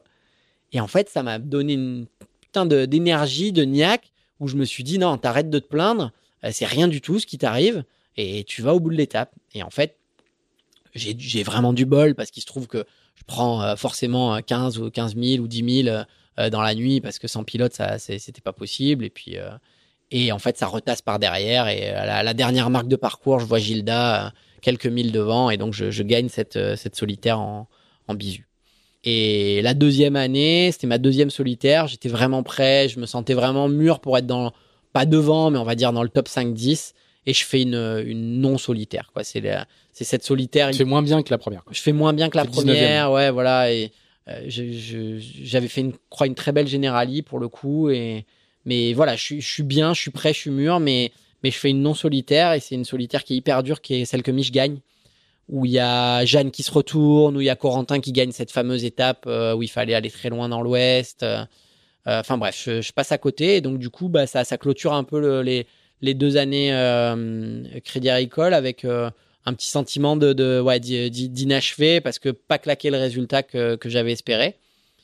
Mais ça rebondit euh, relativement bien, puisque Nico Troussel m'appelle pour faire la G deux R avec lui. Et donc, bah, je dis oui tout de suite. Donc, c'est quand même le, le rigolo que j'ai navigué avec Armel Lecléache, puis avec Jérémy Bayou, puis euh, là avec Nico Troussel. Ben de Morlaix. Ben de Morlaix. Et puis, euh, j'allais dire combien on en est de Figaro à eux trois. Alors là, à ce moment-là. Euh, quatre et. Euh, à ce moment-là, j'en sais rien, mais maintenant. Maintenant, on en est à sept. Ah, maintenant, on est à sept, oui. On en est à sept, peut-être huit dans quelques, peut-être, peut-être. Dans quelques jours. euh, deux pour Armel, deux Armel, pour Nico, si tu Nicolas écoutes, Troussel, voilà. Et trois pour Jérémy. Donc, ouais. Et du coup, euh, et du coup, ouais, Nico, génial. Je, on prépare cette A G deux R ensemble. Et là, euh, vient dans mes oreilles un projet de dingue qui est les filières des, du talent des C N S qui lance une sélection. En fait, des C N S, donc euh, maintenant Naval Group, anciennement D C N. Euh, donc à Lorient, vous les connaissez. Chantiers, ah, oui, voilà, oui, à Lorient, vous connaissez bien. Hein, comment on est écouté ailleurs qu'à Lorient. oui, oui, non, mais bien sûr, mais. Donc, c'est les anciens arsenaux de la marine qui construisent des bateaux militaires. Exactement, ouais. Qui construisent des bateaux militaires, les porte-avions, les sous-marins nucléaires. Et, et donc, ils, ils lancent, euh, ils deviennent des C N S parce qu'il y a Thales qui rentre au, au capital. Ils ont besoin de faire euh, euh, de la com, surtout sur le recrutement, pour recruter des ingénieurs, mais aussi de la, de la main-d'œuvre qualifiée, parce qu'ils ils ont notamment des, des soudeurs, des chaudronniers, ce sont des métiers hyper pointus. Et donc, ils ont vraiment du mal à recruter. Et donc, ils font ce, ce truc-là. Les filières du talent des C N S avec l'idée de compagnonnage, de dire, ben voilà, c'est les, les anciens soudeurs, les anciens ingénieurs qui vont accompagner des tutorés, mentorés, euh, des, des jeunes dans la boîte. Et en parallèle de ça, on fait un projet voile.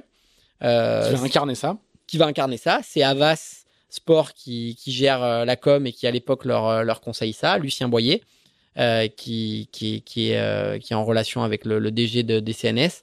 Et, et le, le projet se fait comme ça. Le D G, le DIRCOM, Christophe Lacnit à l'époque, qui fait un super podcast d'ailleurs. Mm-hmm. Euh, et, et du coup, je me retrouve là-dedans. Et là, pour le coup, c'est vraiment la Starac de la voile.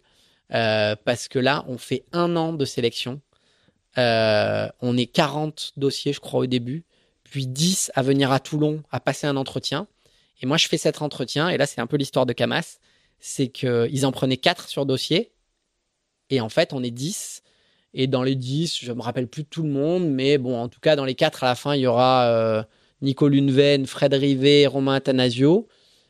Et à l'époque, ils avaient pris Philippe Legros euh, comme quatrième. Et moi, il m'avait sorti parce que j'avais préparé mon entretien avec un pote trader qui m'avait dit « Toi, ton problème, c'est que tu n'as pas assez confiance en toi. Il faut que tu y ailles, que tu rentres dedans et tout. » Et en fait, je crois que j'ai surjoué complètement le truc et que c'est pas passé, c'était c'est pas, pas moi, quoi. Mmh. Et, et ça n'a pas marché. Et ils m'ont trouvé prétentieux. Enfin, je, je me rappelle plus trop du truc, mais bref, j'ai pas été pris quoi sur le sur euh, sur cet entretien. Et finalement, Philippe Legros désiste. Je crois qu'il va bosser pour Norse ou enfin, je sais plus ce qu'il ce qu'il fait. Et du coup, il me rappelle quelques jours plus tard, en me disant bah finalement, ça s'est libéré. Et là, on part pour un mois et demi de sélection, juste avant la Transat A G deux R. Donc genre, on est en mars, un mois et demi non-stop. Ah, il faut juste rappeler qu'est-ce qu'il y a à la clé en fait. Il y a un, ouais, ouais, c'est vrai, il y a un, il y a un Figaro. Il y a un an de Figaro mm-hmm. pour deux d'entre nous. Et à la fin de l'année, ils en sélectionnent un pour faire la route du Rhum, mentoré par Marc Tiercelin, sur l'IMOCA des C N S, voilà, qui était en train d'être fini de construire pour le Vendée Globe deux mille huit. Donc il y a une carotte qui est un peu plus, une carotte un, qui est hallucinante. Un, un, un peu plus, bah, un peu plus grosse que que, ah bah, que, que, le, que le challenge Crédit Agricole. Ta carotte, c'est de faire le, le, le, le la route du Rhum en IMOCA, quoi. Mmh. Et là aussi, on est à l'époque de Mich, de Armel, de Bilou, de bref, Quito. Et du coup, je fais toute cette sélection. On fait, on fait d'abord un mois et demi à quatre. Donc Fred Rivet, Nico Luneven, euh, Romain et moi, où on navigue tous les jours. On fait des régates. On va à La Rochelle, on va à Lorient, on va à Port-la-Forêt. Enfin, je sais plus ce qu'on fait. On fait la solo les sables. Et en fait, je sais pas, je suis dans un état de grâce, je gagne tout, quoi. Mais c'est indécent. Je gagne la solo les sables, qui était là pour le coup une régate avec tout le monde. Et donc, bah, indiscutable, je passe en finale. Donc, j'ai droit à un Figaro pendant toute l'année deux mille huit pour faire toutes les épreuves du circuit, un Figaro des C N S. Et l'autre sélectionné, ça sera Romain Attanasio, euh, aux dépens de Nico Luneven, qui avait plutôt gagné le truc sur l'eau. Mais il euh, n'y a pas que sur l'eau que ça se joue. Il faut aussi un entretien, machin, patin, couffin. Et Nico Luneven, ça passait moins bien que Romain. Enfin bon, voilà, bref. Et donc, je me retrouve en concurrence avec Romain, ce qui était pr- j'ai préféré. Je me re... Parce que Nico, il gagne la solitaire l'année d'après, quand ouais, même, hein, en ouais, deux mille neuf. Hein. Donc, euh, c'était du, du gros client. Et donc, je me retrouve en concurrence avec Romain. On fait toute l'année à se battre euh, euh, en Figaro. Je fais enfin une solitaire euh, digne de ce nom, puisque je crois que je fais sixième. Sixième, ouais. Mon meilleur résultat. Podium d'étape. Euh, et donc voilà, c'était une solitaire aboutie, la solitaire que Nicolas gagne, la deuxième d'ailleurs, je crois qu'il gagne.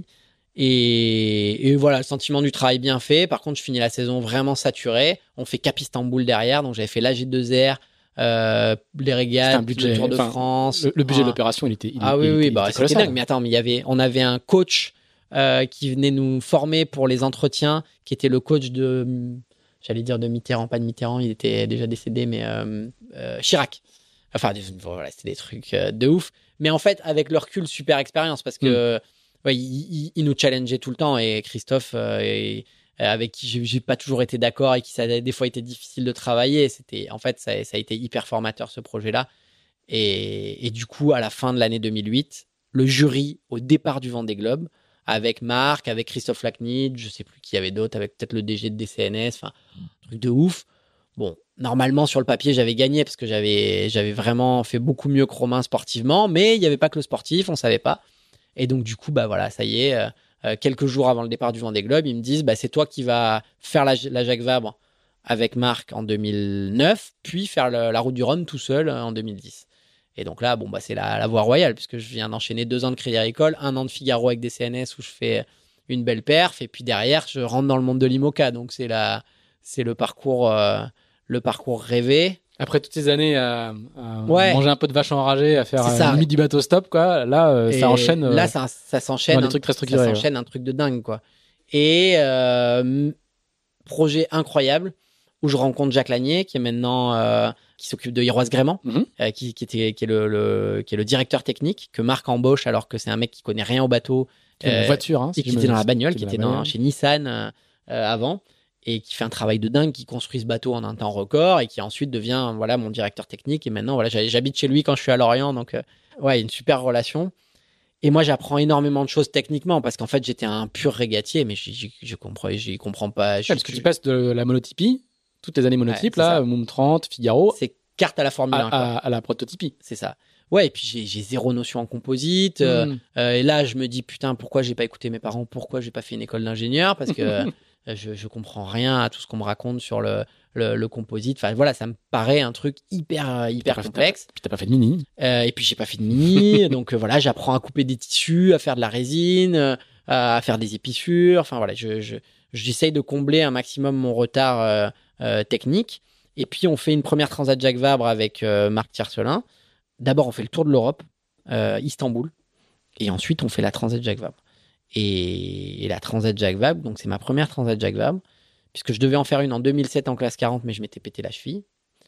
Et là aussi, souvenir un peu anxiogène, parce que je me rappelle, de, on avait le, tu sais, l'hôtel, euh, l'abricotier, quoi. Mm-hmm. Euh, truc euh, de... Et une semaine non-stop de flotte et de vagues énormes qui viennent taper sur la baie vitrée. Moi, je me chiais dessus. Là.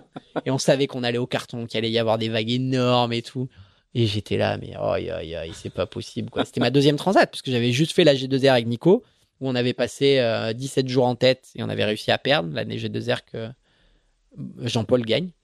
Et donc, euh, je me chie dessus pendant toute la semaine. On part, on va au casse-pipe, des vagues énormes et machin. Mais finalement, bon an, mal an, ça se passe pas si mal. On se retrouve sous l'Espagne, enfin sous le, le long du Portugal. Et là, il euh, y a un glong-glong dans la quille. En fait, on avait pété le palier avant de quille. Et du coup, la quille euh, bougeait dans son logement. Donc, c'était pas si dangereux que ça, mais, euh, mais c'était pas, c'était pas safe de continuer euh, la course. Et donc, du coup, on abandonne à peu près au niveau des Açores et on rentre. Et là, à partir de là, ben, le bateau est à moi, entre guillemets. Et donc, en plus, on oui, fait. Parce qu'à l'issue, donc, euh, l'issue, Marc Tercelin euh, voilà, l'issue, transmettait. Transmet le, le, le. Au sens littéral. Le, le, le, voilà, transmet le projet pour que je fasse la route du Rhum. Et là, c'est génial parce que du coup, je, je, là où Marc, il a été top, c'est que il m'a vraiment laissé préparer ma route du Rhum comme j'avais envie de la préparer. Alors, il y avait un cadre, et cetera. Mais, mais ouais, ça, c'était génial. Et du coup, bah, je prépare cette route du Rhum. En plus, on fait plein de modifs super sur le bateau. Euh, je fais les stages à Port-la-Forêt. Enfin, je, je Je, je navigue comme un fou euh, et je fais une première transat en solitaire. J'emmène le bateau à Brest parce que ah, à New York, de Brest à New York, parce que Marc il voulait euh, faire le record de, de l'Atlantique en solitaire. Donc du coup, moi j'avais emmené le bateau en solitaire jusqu'à New York. Première traversée de l'Atlantique en solitaire sur un IMOCA en plus. Euh, et donc euh, euh, Terre-Neuve, euh, je tombe en panne de pilote, je fais les cinq cents derniers milles sans pilote. Euh, et surtout, j'arrive à New York. Ça, c'était un truc de dingue. J'arrive à New York, c'était le volcan Nisna. Euh, tu sais, l'éruption volcanique ah oui, en Islande. En Islande, d'accord. Et du coup, euh, t'es bloqué j'appelle Jacques. Et non, Jacques m'appelle et me dit bah, en fait, euh, on ne pourra pas être là à l'arrivée du bateau. Comment ça, vous ne pourrez pas être là à l'arrivée du bateau ? je, je fais comment pour rentrer le bateau ? Et ben, bah, il va falloir que tu te débrouilles parce qu'il n'y bah, y a, y a pas d'avion. Et puis, c'est probable que tu ne puisses pas rentrer chez toi non plus. Ah ! Et du coup, là, là aussi, un, un des plus gros flips que j'ai eu sur ce projet-là, c'est qu'il a fallu que je rentre.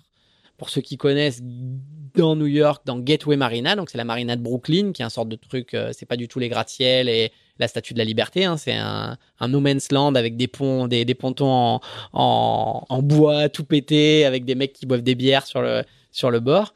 Et en fait, j'attends toute la journée pour rentrer dans la, dans la marina.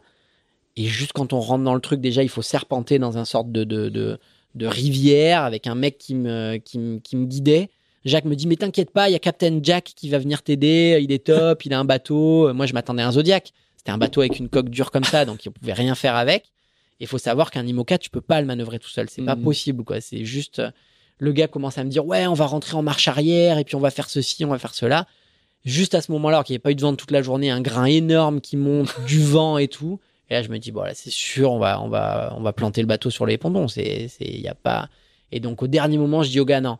C'est pas possible, c'est en marche avant, en une fois, et voilà, il faut que vos gars, ils attrapent les amarres euh, du premier coup.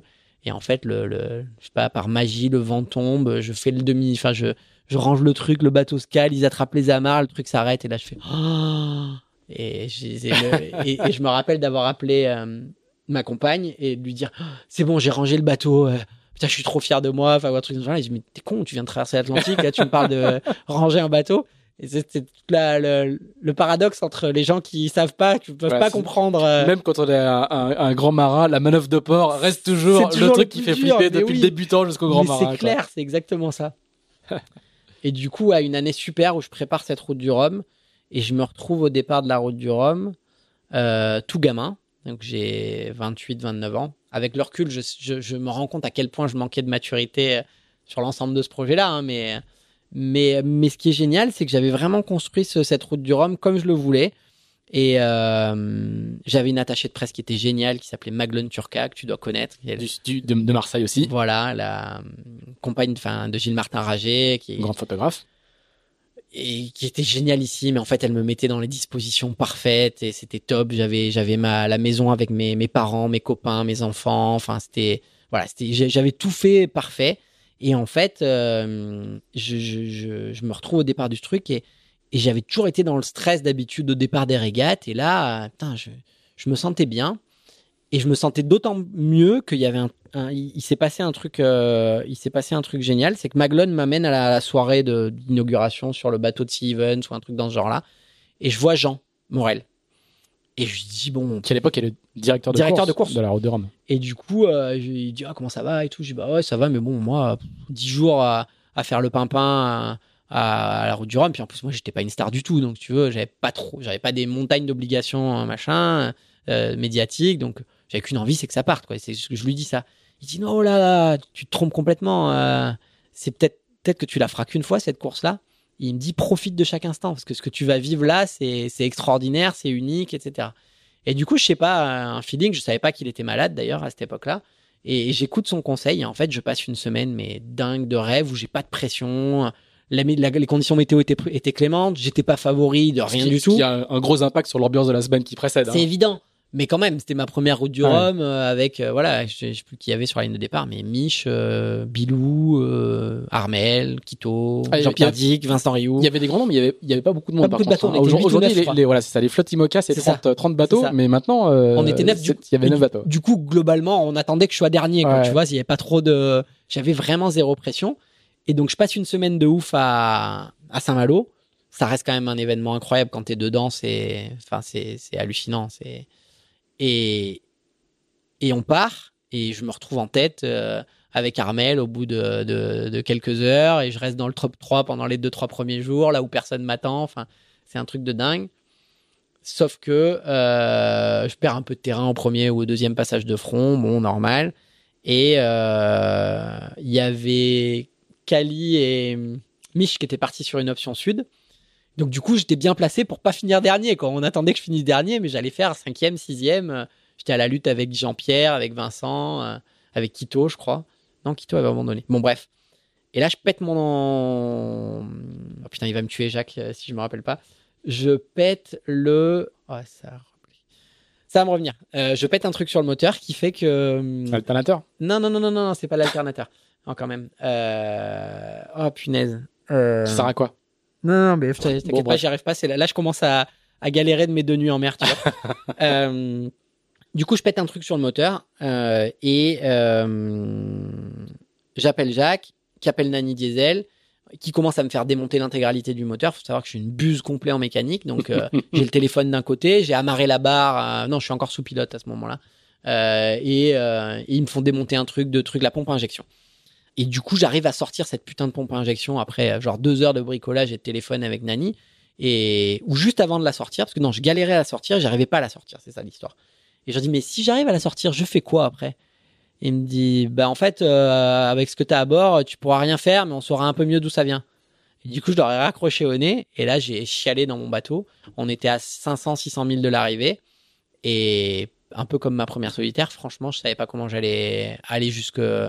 jusqu'en Guadeloupe, parce que franchement, euh, enfin là, sans pilote sur ces bateaux, sans énergie sur, sans pilote c'est une chose, mais sans énergie du tout sur ces bateaux-là, ça devient du délire, quoi. Et du coup, je passe les cinq derniers jours à la barre. Heureusement, il n'y a pas de vent du tout, donc je fais tout euh, sous spi, je crois, ou sous Genac, à faire des, des fois, je faisais les loopings sur moi-même, un truc de, de, un truc de fou. Je dors pas pendant cinq jours, six nuits. Enfin, je dors pas. Je crois que je dors pas, mais forcément que des fois, je m'endormais. J'ai failli faire euh, la même qu'Alex Thompson. En arrivant sur la Guadeloupe, parce que j'avais pas de carto, j'avais, j'avais, j'avais vraiment plus rien. J'étais en blackout complet.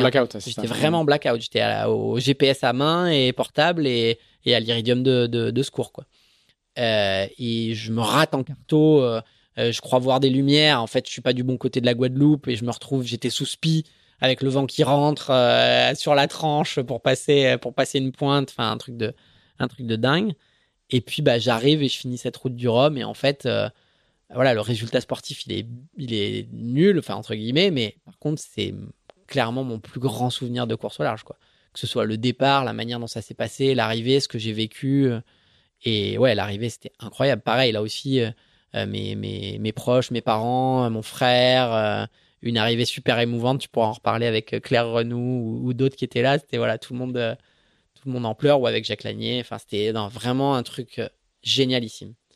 Et, et du coup, je finis cette Route du Rhum et le contrat des C N S s'arrête. Euh, là, mon... ça va enchaîner moins.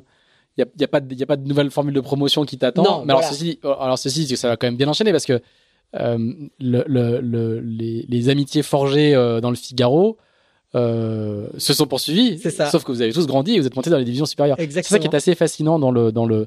Bon, c'est un tout petit monde, hein, on l'entend ouais. bien au fil, de, au fil de ces podcasts, même entre, euh, entre le, le Sud et l'Ouest de la France. vous vous suivez tous, en fait. Il y a des effets de génération vraiment ouais. incroyables. Et quand, effectivement, vous avez quelquefois fait des régates en opti les uns contre les autres, et vous vous retrouvez euh, sur ça. des routes du Rhum ou euh, sur des Jacques Vabre. Ah, bah, et j'étais... donc là, le, le garçon avec qui euh, tu avais fait du Figaro euh, euh, quand tu débutais, Armel Leclache, ouais. va te recruter pour la, pour la Jacques Vabre. Et donc, tu rentres dans le... Dans c'est le à ce moment-là que Pascal...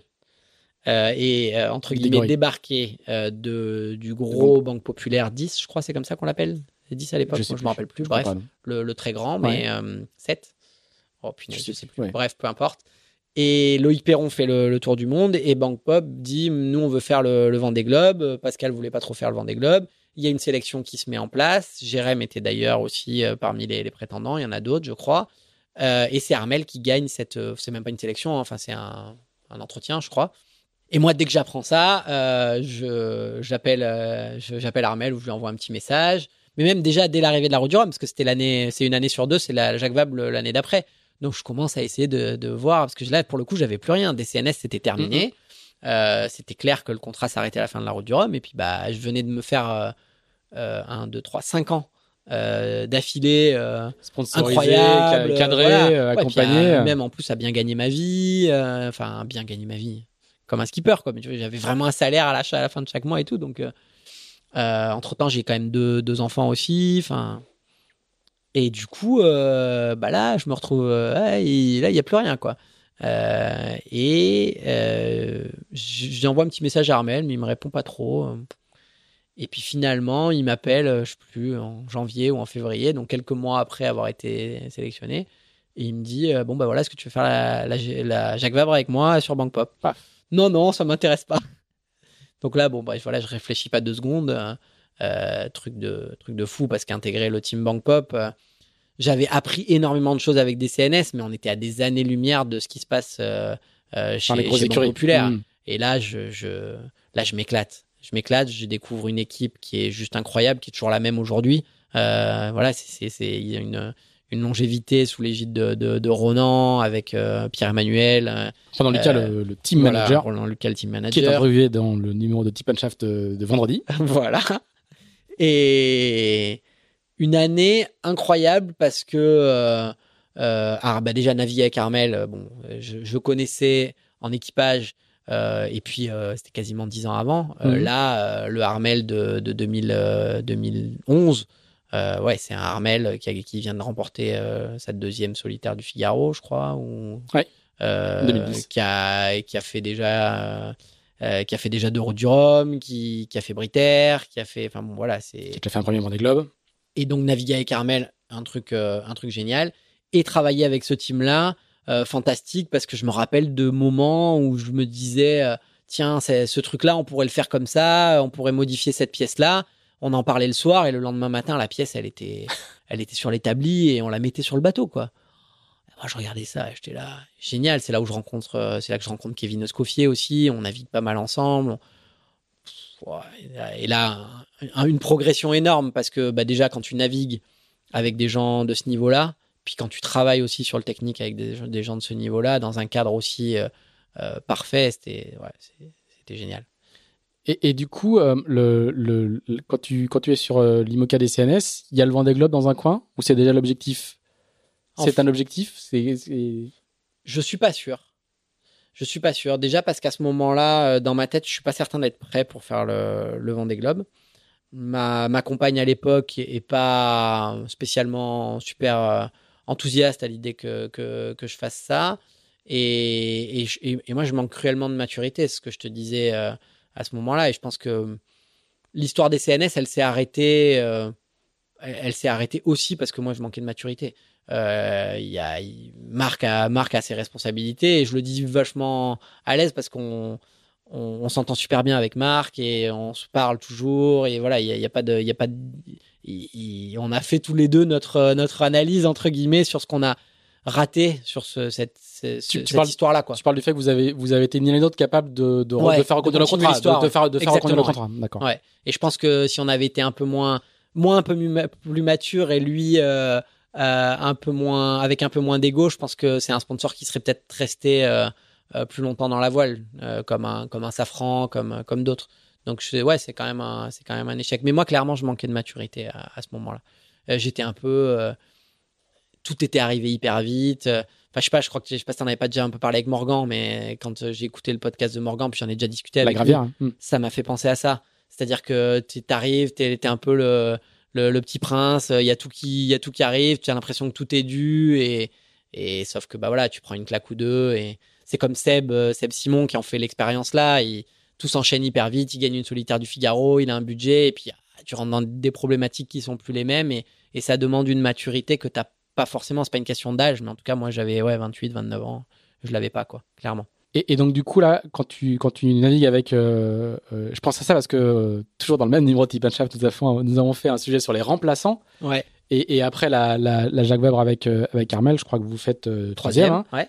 Euh, Au coude à coude avec euh, un certain François Gabart et, et Sébastien Coll. Voilà, pour un, le coup. Un, un, un petit un petit jeune qui arrive. Ouais, c'est ça. Euh, euh, tu, tu deviens en fait, il va être skipper remplaçant ouais. de, de, d'Armel pour le Vendée Globe deux mille douze. C'est ça. Et donc, du coup, je, je, j'en profite pour te dire, parce que là, là euh, euh, tu manques peut-être de maturité à la sortie des C N S, qui est, qui est deux mille dix deux mille onze. Ouais. Et là, on te demande d'en avoir pour pouvoir éventuellement pallier. Alors, ouais. je sais bien que ça, c'est, c'est, c'est plus ou moins lointain comme concept d'être, d'être skipper euh, remplaçant, plus ou moins, en fonction des projets. Ouais. Là, par exemple, cette année, c'est pour ça que nous, on a fait le sujet, c'est qu'avec le Covid, euh, ça allait moins. Ça allait beaucoup moins pour beaucoup, beaucoup de gens. Hein. Je pense qu'il faudra vraiment être prêt à avoir son sac déchiré euh, au cas où. Et du coup, raconte-nous un petit peu Euh, euh, ce que c'est que d'être justement dans une équipe comme celle-là où du coup le statut de skipper remplaçant n'est pas neutre, ouais. ne serait-ce qu'en termes de responsabilité et de, et de symbole, et, et euh, euh, co- comment on se comporte. Est-ce que tu te dis euh, je me prépare à partir au cas où, est-ce que quand tu vas au sable, est-ce que tu descends avec ton sac? Raconte-nous comment Alors, ça se passe concrètement. On n'était pas au même niveau euh, de, de, de, que ce qu'on fait aujourd'hui avec, euh, avec Charal, mais, mais, mais clairement euh, c'était à la Banque Populaire, c'était à la Ronan Lucas, donc tout était méga cadré, c'était préparé des mois et des mois en avance. Euh, j'avais fait les formations médicales, j'avais fait les qualifications, euh, je connaissais le bateau comme ma poche, il euh, y avait tout qui était prêt. Euh, on, on, on avait mis en place le truc pour qu'effectivement, même si Armel glissait euh, euh, le, sur une peau de banane la veille, ça soit faisable. Euh, ce, qui, ce qui est pas l'autre parce que ça va lui arriver hein, malheureusement euh, ça va lui arriver sur un autre ça, sur ça une lui, route du Rhum. Ça va lui arriver hein, sur la euh, sur la route du Rhum. Et d'ailleurs on me demandera à ce moment-là est-ce que c'est toi le remplaçant. J'ai dit, non non ah. là pour le coup il euh, y a il y a il y, y a plus compétent. Sur la route du Rhum deux mille quatorze. Hein. Voilà c'est ça, il y a plus compétent. Et c'est Loïc Perron qui, c'est Loïc Perron qui, qui gagnera cette route du Rhum d'ailleurs. C'était, et c'était sur un euh, c'était sur un. Je parle de, de ça, c'est des, des belles années aussi. Un, un grand trimaran. Et et du coup. Euh, C'était une blague entre nous, permanente dans l'équipe, quoi. C'était, euh, ah oui. bon alors, euh, hey, t'es bon, t'as fait ton sac, euh, parce qu'il y a Armel qui vient de m'appeler, il a glissé, enfin, je sais plus quoi. Je... C'était, c'était une blague, euh, une running joke, mais, mais oui, déjà, quand même, bah, déjà, quand euh, on te demande si tu veux le faire, euh, il faut que toi, tu te poses la question de est-ce que t'es, est-ce que tu veux vraiment y aller? Donc, c'est, cette fois-là, je me la pose vraiment et je me dis, bah, c'est dans le domaine du possible, donc la réponse est oui. Il faut que ton entourage soit OK pour que t'y ailles s'il faut que t'y ailles. Donc, euh, donc ouais, clairement, dans l'espace de ces, de ces deux ans, de cette année en deux mille onze avec, euh, avec Armel, j'avais, ça avait grandi dans ma tête et je me sentais, je sais pas si je me sentais vraiment capable d'y aller, mais en tout cas, je me sentais assez capable pour dire oui euh, à ce rôle de, de skipper remplaçant. Et tu te projettes? On arrive à se projeter ou pas? Franchement, je m'en rappelle plus. Je me rappelle plus, mais pas tant parce que, parce que tu sais que c'est, c'est voilà, là, les, les, les chances, elles sont, elles sont infimes euh, pour, pour que ça arrive et que plus le temps avance, Plus, plus elles le sont, quoi. Donc, euh... Alors, de, de mémoire, je crois que c'est arrivé une fois, pas sur un Vendée Globe. Je crois que c'est arrivé, si je me souviens bien, à Alex Thompson sur une Barcelona ah ouais. World Race. Ah oui, exact. Où, et où, où, euh, euh, bah, c'est où, pas Router Verbrack, d'ailleurs. C'est Router Verbrack qui l'a, qui, l'a, qui, l'a, qui l'a remplacé parce qu'il avait une appendicite, un truc ah, comme ça, ouais, non je crois, ben, je hein, de mémoire. Pas cette histoire, hein, mais... il, il me semble qu'il euh, ne part pas et ah, il possible. doit partir avec Andrew Cape. Nos, ah, nos auditeurs... qui m'envoie des messages après pour me dire quand je me trompe sur des quand on ne trouve ah ouais plus les noms des bateaux ouais. Donc du coup je suis sûr ah non, que les auditeurs K- écouteront K- mais K P t'as raison et Wouter Verbrack je suis quasiment et, sûr que t'as raison il aussi. Me semble bien que du coup euh, voilà le fameux routeur qui mettra enfin qui mettra Vesta sur les cailloux c'est, tard, voilà. c'est, c'est méchant de dire ça parce que je pense que pour le coup il y est en fait c'est, il y est pour rien il, est, il dormait à ce moment-là voilà. Bref. euh, on s'égare donc euh, ouais, non, on se projette pas vraiment ouais, ça, reste, ça, reste, ça reste un tout petit peu virtuel ça, quand même. Ça reste un peu abstrait néanmoins tu, voilà, tu, tu commences à y penser tu commences à en parler avec tes, tes proches et, et, et en tout cas ce qui est sûr c'est qu'à ce moment là je me dis le prochain je veux y être et je veux y être moi et, et donc il y a quand même un, déc, un déclic qui se fait à ce moment là si c'est en deux mille dix, en deux mille onze, en deux mille douze je sais pas trop mais il mais y a un déclic qui se fait à ce moment là et je continue à travailler avec Banque Pop ça, ça m'y fait penser et à naviguer sur ce bateau incroyable qui est euh, maintenant I D E C, ancien Groupama, euh, avec le petit Mac, euh, que Ronan Lucas armera pour faire la route du Rhum avec Armel, puis finalement ça sera euh, Loïc Perron. Loïc Perron qui la gagne. Et du coup, moi j'ai la chance de participer à, au programme de, d'entraînement, et je fais trois, cette année-là, hein, l'année de la route du Rhum en deux mille quatorze, je fais trois transats sur le, ce bateau-là. Et avec, avec en plus la team Bank Pop que, que, que j'adore, euh, le retour de la route du Rhum avec Jean-Baptiste Levaillant, à chaque fois des traversées de l'Atlantique en six jours. euh, c'est un, un bateau, euh, un bateau génial, quoi. Génialissime. Ça, c'est des super souvenirs. Et je sais plus où on en était. Alors, on, on, on, paradoxalement, c'est quand même un petit peu la fin des années Bank Pop, parce que ouais, tu vas, tu oui, vas, tu vas, tu vas, tu vas switcher euh, avec Jérémy. Toujours. Euh, en fait, je vais suivre le bateau. Je vais suivre le bateau. Voilà, tu vas suivre le bateau. C'est-à-dire que J- Jérémy. Alors juste, j'ai, euh, euh, Armel Leclerc prend bien le départ de ce de ce second Vendée Globe pour lui. Fini deuxième, second derrière François ouais. Gabart à l'issue d'un Vendée Globe euh, incroyable. Hyper dur. Voilà. Les... Hyper dur pour l'équipe, quoi, parce que ouais, ouais. parce qu'on était surpréparé, parce qu'on avait tout bien fait, parce que on était quand même euh, hyper favori, et que bah il tombe sur un os, il tombe sur un François qui est un peu comme Montermey Crédit Agricole, sur un François qui est juste euh, hallucinant, un bateau qui va un tout petit peu plus vite aussi que que celui qu'on avait, et bah il fait deuxième. Voilà. Et ce bateau-là est vendu à Jérémy, qui lui euh, pendant ce même Vendée Globe. Ouais. Na- abandonne. Abandonne. Oui, voilà, oui, mais attends, il y a deux, deux, deux trucs. T'as, t'as, putain, c'est bien parce que tu me, tu vois, finalement, je suis pas, je suis pas si jeune que ça. Hein. En fait, tu n'as pas encore quarante ans. Déjà, quand quand Armel gagne, enfin, le, gagne, il fait deuxième, mais il y a une arrivée au sable, au sable, je sais pas si t'y étais, qui est hallucinante. C'est-à-dire que François coupe la ligne en fin d'après-midi, ouais, euh, gagne, voilà, et, et deux heures plus tard, Armel arrive. Et on avait, on, on est rentré dans le dans le chenal à la seconde près. C'est-à-dire qu'on s'est jeté sur le bateau, on est on est pouf, on est rentré dans le chenal. Et là, il faisait nuit, et une arrivée d'Armel dans le chenal qui est juste hallucinante. Et là aussi, ça participe au déclic. C'est juste pour ça, parce que ça participe au déclic. Et moi, j'étais euh, l'allumeur de fumigène euh, en bas du truc, et là, tu tu vis le truc. Tu, ah, tu fais la remontée du chenal. Hallucinant. En petite ouais. souris, mais tu fais la remontée c'est du ça. Chenal. Et c'est hallucinant. Et il est il est deuxième. C'est dingue. Et ça participe au déclic. Et, et l'autre truc, c'est qu'effectivement, Jérém faisait la, le, la course, mais abandonne euh, sur casse de Vérandquille euh, au Cap-Vert. Et en fait, euh, au Cap-Vert, il m'appelle et il me dit euh, « Chris, écoute, euh, euh, ouais, voilà, je suis en train de, d'acheter Bank Pop pour euh, la, la prochaine campagne. Là, je me suis arrêté au Cap-Vert. Est-ce que ça te dit de venir convoyer le bateau ?» En gros, ça parlait déjà de Jacques Vabre euh, Euh, pour l'année d'après, quoi. Donc du coup ça s'enchaîne un peu euh, naturellement. Je lui dis bah ok, puis ça avait du sens, je connaissais super bien le bateau et tout, et donc c'est comme ça qu'on se retrouve à faire la Jacques Vabre en deux mille treize. Avec... Ce qu'il faut juste dire, hein, je, je te coupe à un instant, c'est que pendant les Vendée Globe, il se passe beaucoup, beaucoup de choses sur autre chose que le Vendée Globe. C'est clair. Il y a des ventes de bateaux, il y a des montages de projets. Carrément. Euh, Sébastien Josse, si je, de mémoire aussi, je crois qu'il est recruté pour, faire, pour être skipper d'Aben Amro sur la Volvo pendant le Vendée Globe. Ouais. Les, les, les, mails, les mails et les téléphones fonctionnent énormément. J- Jérémy euh, Dongfeng euh, sur, euh, sur la Volvo, sur, sur le Vendée Globe aussi, on l'appelle, euh, c'est Pascal ou Charles, je sais plus, qui le, qui le recrute à ce moment-là. Enfin, je sais qu'il y en a, et en particulier dans la remontée de l'Atlantique, oui, qui est très longue, qui est très, très longue, où il se passe pas grand-chose. Il y a pas mal de, de mails. Oh, euh, voilà, euh, la, la, je crois que c'est Fabrice Amédéo qui dit qu'il avait quasiment réglé son... Enfin, boucler son, son montage pour le Vendée Globe suivant euh, euh, dans, pendant, pendant le précédent. Voilà, exactement, quoi. Ouais, tout à fait. Donc ouais, effectivement, il se passe plein de trucs. Et, mais là, ça se passe très tôt dans le Vendée Globe puisqu'il abandonne au Cap-Vert, et donc on revient du Cap-Vert tous les deux avec l'ancien maître coq qui n'était autre que le Foncia, vainqueur du Vendée Globe précédent. Et, et ensuite, il rachète euh, Banque Populaire et qui se transforme en maître coq. On fait la Transat Jacques Vabre deux mille treize ensemble.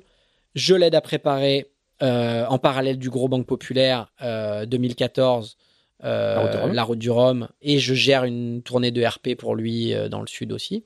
Euh, sur Maître Coq toujours. Et qu'est-ce qui se passe? Et oui, ben c'est, c'est, c'est ça qui est important, c'est que c'est, là c'est les années où je me dis bon c'est bon, maintenant euh, tu navigues pour les autres, euh, t'as gagné des concours mais t'as jamais eu de partenaire, euh, maintenant tu vas te, te coller euh, un costard, une cravate, et tu vas aller euh, chercher euh, du pognon, parce que ce que tu veux faire c'est le Vendée Globe. Et en fait euh, on est dans un contexte qui me paraît hyper propice. Euh, je veux trouver des fonds chez moi à Marseille, jamais un Marseillais, jamais un Provençal n'a fait le Vendée Globe. Je suis plus que légitime, il me semble, puisque je viens d'être euh, mmh. euh, remplaçant du mec qui a fait deux et qui était ultra favori. Euh, Marseille va être capitale européenne du sport en deux mille seize deux mille dix-sept. Euh, il y a une création de métropole. Alors je me dis, voilà, là, les planètes, elles sont alignées. C'est sûr que je vais trouver du pognon. je vais voir les politiques, je fais tous les clubs d'affaires, je fais tous les, j'essaye de rencontrer tous les patrons de boîtes chez moi. Et comme je te le disais en préambule, je suis fils d'enseignant-chercheur, j'ai zéro réseau. Et du coup, ben, vas-y, vas-y. Je me retrouve, euh, euh, je me retrouve à me casser le nez, mais complet, complet, complet. Euh, et je passe deux ans euh, à faire que ça. Euh, à présenter le projet, à chercher des partenaires, à faire des rendez-vous. Enfin, tu connais ça mieux que personne. Alors, co- comment tu l'expliques ? Il n'y a, a pas ton simple statut de, de fils d'enseignant-chercheur. Il n'y a pas, il n'y a pas que ça. Avec le non, temps, non, ça tu vas passer. Mais, mais comment tu l'expliques ? Est-ce que c'est vraiment une différence culturelle de région ? C'est-à-dire que le, euh, Marseille et le sud de la France ne connaissent pas la course au large et n'a pas la. Du coup, c'est de la culture de sponsoring qui va avec. Euh, c'est une frilosité locale. Co- comment t'expliques ce, le, ce, cette cette, cette particularité. Alors, c'est une super Parce question. Parce qu'elle elle revient, elle revient très, très souvent. Hein. Ouais, c'est une super question. Et euh, je crois qu'en plus, on a déjà discuté tous les deux. Mais euh, la, la, la, pour moi, la réponse première, tu l'as soulevée tout de suite, c'est la culture. C'est-à-dire que, clairement, il euh, n'y a pas de culture du nautisme ni de la voile euh, en Provence en général. Ça peut paraître hallucinant pour une ville comme Marseille, qui est une ville de marins. Mais il y a quand même des ports avec des... Bien des, sûr, des, c'est des, le, plus grand, le plus grand port européen. Hein, donc, euh, mais euh, on n'a pas du tout cette culture de, de, de la mer et euh, de, surtout pas de, de, de la voile comme il peut y avoir ici. Euh, mais un exemple frappant, euh, pas, pas que je, je, j'aime euh, qu'on me reconnaisse ou quoi que ce soit, mais ici, des fois, tu es dans un, dans un bar ou quoi, et le, avec le, le tout petit palmarès que j'ai, les gens savent qui je suis. Euh, où je vais à Port-la-Forêt mettre mon bateau à l'eau, les, les grutiers, ils me connaissent, tu vois. Chez nous, c'est même pas, ça, ça n'existe pas. C'est-à-dire qu'il y a... Et, et donc, la culture, elle naît parce que tu as une page de voile euh, tous les jours dans la, dans la P Q R.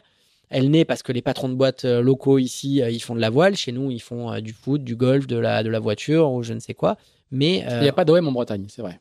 Voilà. Il n'y a, a pas d'ironie sur le propos. Mais... C'est que c'est qu'il n'y a pas de, il n'y a pas non plus de, de, de, de, de y a, y a... d'énormes acteurs sportifs qui qui qui, qui pourraient ça. Éventuellement phagocyter beaucoup de choses. Non non, mais t'as, et t'as une culture, t'as vraiment une culture qui est différente. Je, je me souviens quand j'étais en master management, euh... ouais parce que ça aussi on a oublié. Euh, en parallèle de, de, faire, de Bank Pop, on a fait ça, mais. Euh, quand j'étais en master management, je, je, je, j'avais fait une étude là-dessus. Et pourquoi en fait l'Orient, euh, euh, c'est un exemple unique en fait. C'est un exemple unique parce qu'il y a cette culture-là, parce que les patrons des boîtes, des C D K, des voileries, des machins, et cetera sont des gamins qui faisaient du, du dériveur ensemble il euh, y a, y a trente ans et que cet écosystème il s'est créé là. Mais il est unique au monde en fait. Il est unique au monde. Et quand tu veux faire le même truc ailleurs, ça, ça ne fonctionne pas. Et donc, euh, ouais, le, le principal problème, il était culturel. Et après, il était aussi euh, euh, stratégique et, et sincèrement de réseau. J'en veux pas du tout euh, euh, à mes parents, mais finalement, j'avais fait que naviguer en Bretagne et les gens me connaissaient pas. Euh, les gens me connaissaient pas.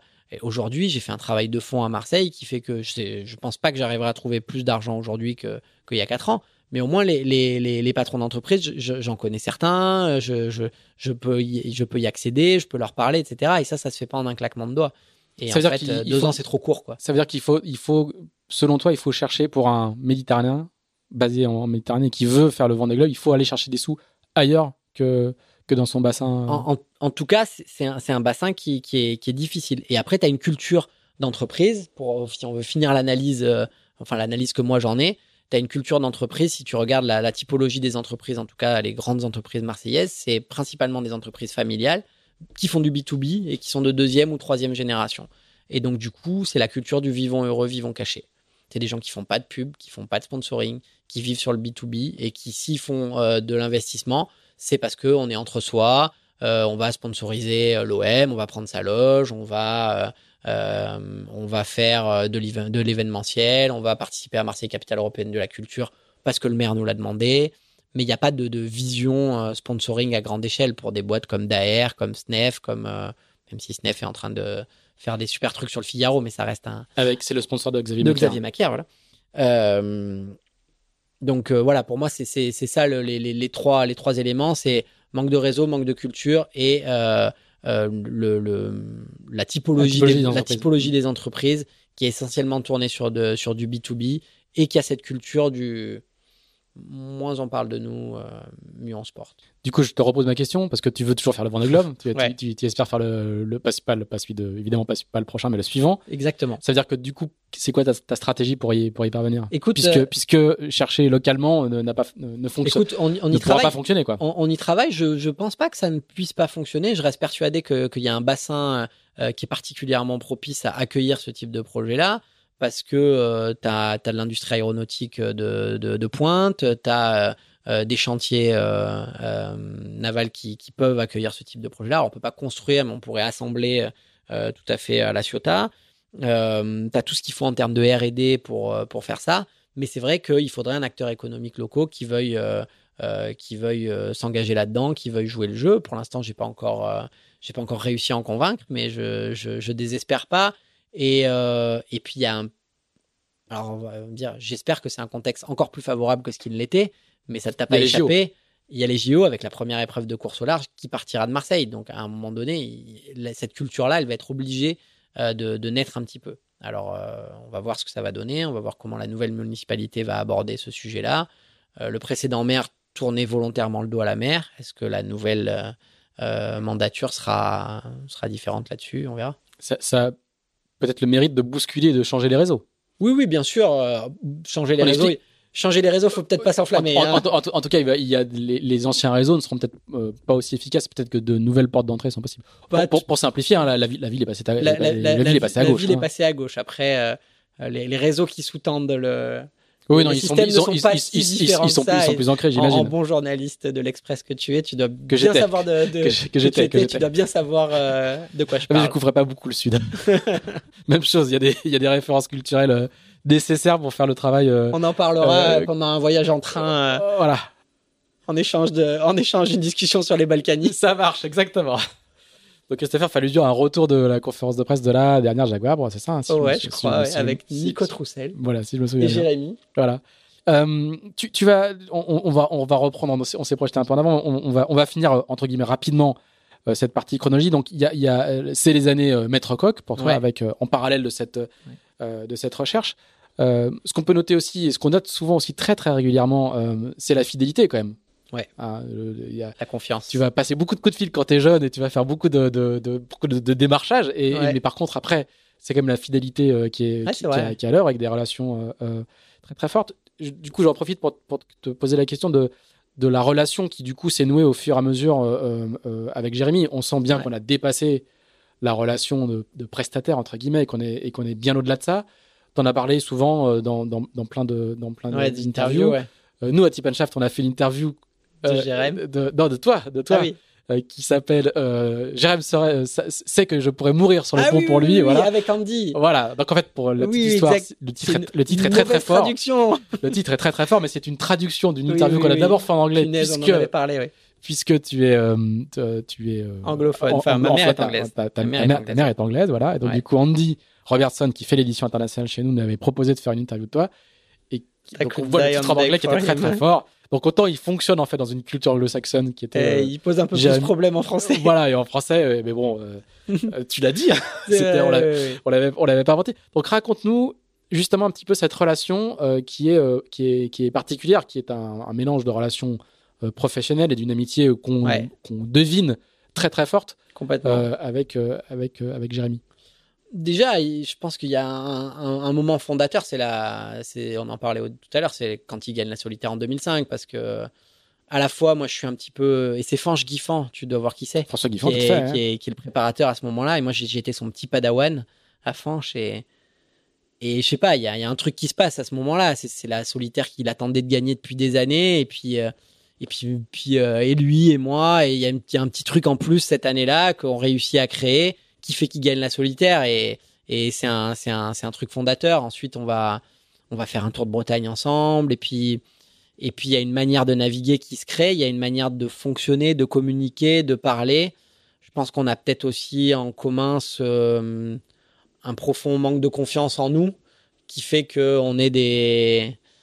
Voilà, un peu des staccanovistes, des... on est toujours en train de se poser des questions, d'hésiter, de se demander, de remettre en question ce qu'on, ce qu'on fait, ce qu'on dit, euh, stratégiquement sur l'eau, mais même en règle générale, quoi. Donc, euh, Ouais, il y a, ouais, il y a, il y a un et, truc, et, quoi. Et, et, et tu racontes souvent que Jérémy veut, euh, sur le bateau avec lui, euh, quelqu'un qui lui ressemble, ouais. donc un solitaire. Ouais. Alors qu'on pourrait penser qu'il faut être un peu complémentaire, pas du tout. Et il y a beaucoup de solitaires qui, dit, qui disent ça quand ils courent en double. Et du coup, vous êtes, vous êtes pareil, ou il y en a un qui arrive un peu à modérer l'autre? Parce que du coup, quand tu racontes ça, on peut se dire que ça pourrait aller assez loin. Euh, Alors, il, je y a, pense qu'il y a, y a... Ou est-ce que la, la, toi, la... T'es, t'es, t'es, t'es, t'es, de ce qu'on perçoit de l'extérieur, c'est que t'es un peu l'élément pondérateur, quand même, non? Je me trompe ou... Peu, ouais. euh, bah, c'est le, le flegme britannique, je crois. C'est Andy qui l'avait très bien... Il, c'est, il toi avait... qui dit, c'est toi qui le dis. Ouais, mais non, mais c'est lui qui m'avait, il, pour le coup, gro- grande, euh, grande qualité de, d'intervieweur, parce qu'il a mis un, le, le doigt sur un point que j'avais pas forcément euh, compris moi-même, et qu'effectivement, cette culture britannique, euh, ce, peut-être ce flegme, ce, ce, ce côté un petit peu posé, euh, qui, qui fait que, euh, que c'est un petit peu effectivement ce que j'apporte à Jérém, qui lui est beaucoup plus euh, euh, up and down, mais qui en même temps est complètement incroyable. Je le voyais encore pendant les quarante-huit heures. Moi, il me fait halluciner. Il se met dans des états, euh, mais c'est c'est, c'est dingue, quoi. quoi. C'est vraiment. Ouais, et puis c'est c'est cette capacité de de de de, de ouais de, de de se mettre. Euh, ouais, j'ai, je le je le vois encore tout à l'heure à dépatouiller un un Jenak alors qu'il n'était même pas habillé, complètement trempé dans son ciré sans haut, sans haut de ciré, trempé à à hurler à la colonne pour ramener le truc le plus rapidement possible. Enfin, ouais, sur ça, il est incroyable, quoi. Et, et, et il est incroyable dans les hauts et dans les bas. Donc, euh, et puis, de vingt minutes après, il va s'énerver parce que fait chier, il a raté une manœuvre, ou fait chier, il y a un mec qui va plus vite que lui. Et, et donc, oui, forcément, moi, je, je pondère un petit peu tout ça. Ouais. Euh, c'est sûr. Du coup, euh, euh, je, il faut que je, je sais bien que je dis trop souvent du coup, mais je suis désolé, c'est un, un tic euh, langagier. Euh, ouais. euh, il y en a ces voix-là. Euh, ouais. Il y a un moment de très très up et de très très down qui est la dernière transat Jacques Vabre, ouais. hein, où vous, vous dominez la descente, ouais. et dans le poteau noir, vous faites passer par, par Charlie Dalin. Et en fait, comme on sait ça, comme on connaît aussi euh, de l'extérieur le, le caractère de Jérémy, comme euh, euh, certains suiveurs ont été coureurs aussi, donc on peut voir et on peut percevoir le, le, la, la difficulté mentale que c'est. Ouais.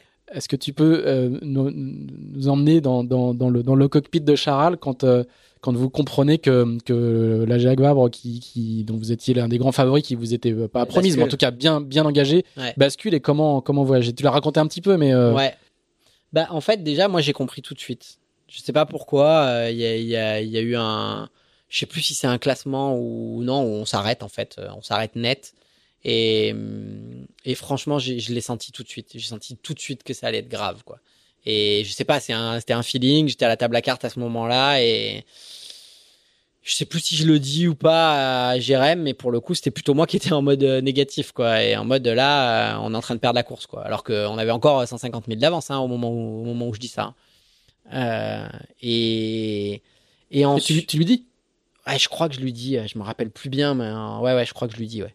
Je crois que je lui dis, je crois que c'est même lui qui me dit, euh, euh, ouais, voilà, enfin, si tu exagères, quoi. Ouais, voilà, non, t'exagères, et voilà, on, on va sortir de là, et, et voilà, on, on, peut-être on perdra toute notre avance, mais non. Ça... Et je sais pas, ouais, moi j'ai un, j'ai, un, j'ai un feeling comme ça. Et après, c'est sûr que dans la manière dont on vit, euh, c'est, c'est, ça dure quasiment trois jours, hein. Donc c'est interminable, en fait, c'est c'est du délire, quoi. Et c'est trois jours avec le c'est le, le jour de Tantale, quoi. Le jour sans fin, le truc, tu tu penses que tu vas sortir, puis tu sors pas, puis c'est reparti, puis il y a pas de vent, puis il y a du vent, puis oh, c'était euh... et en fait on s'est c'est, ça ça s'est mis en place, l'enchaînement d'écarts à ce moment-là, et on se parle pas tant que ça.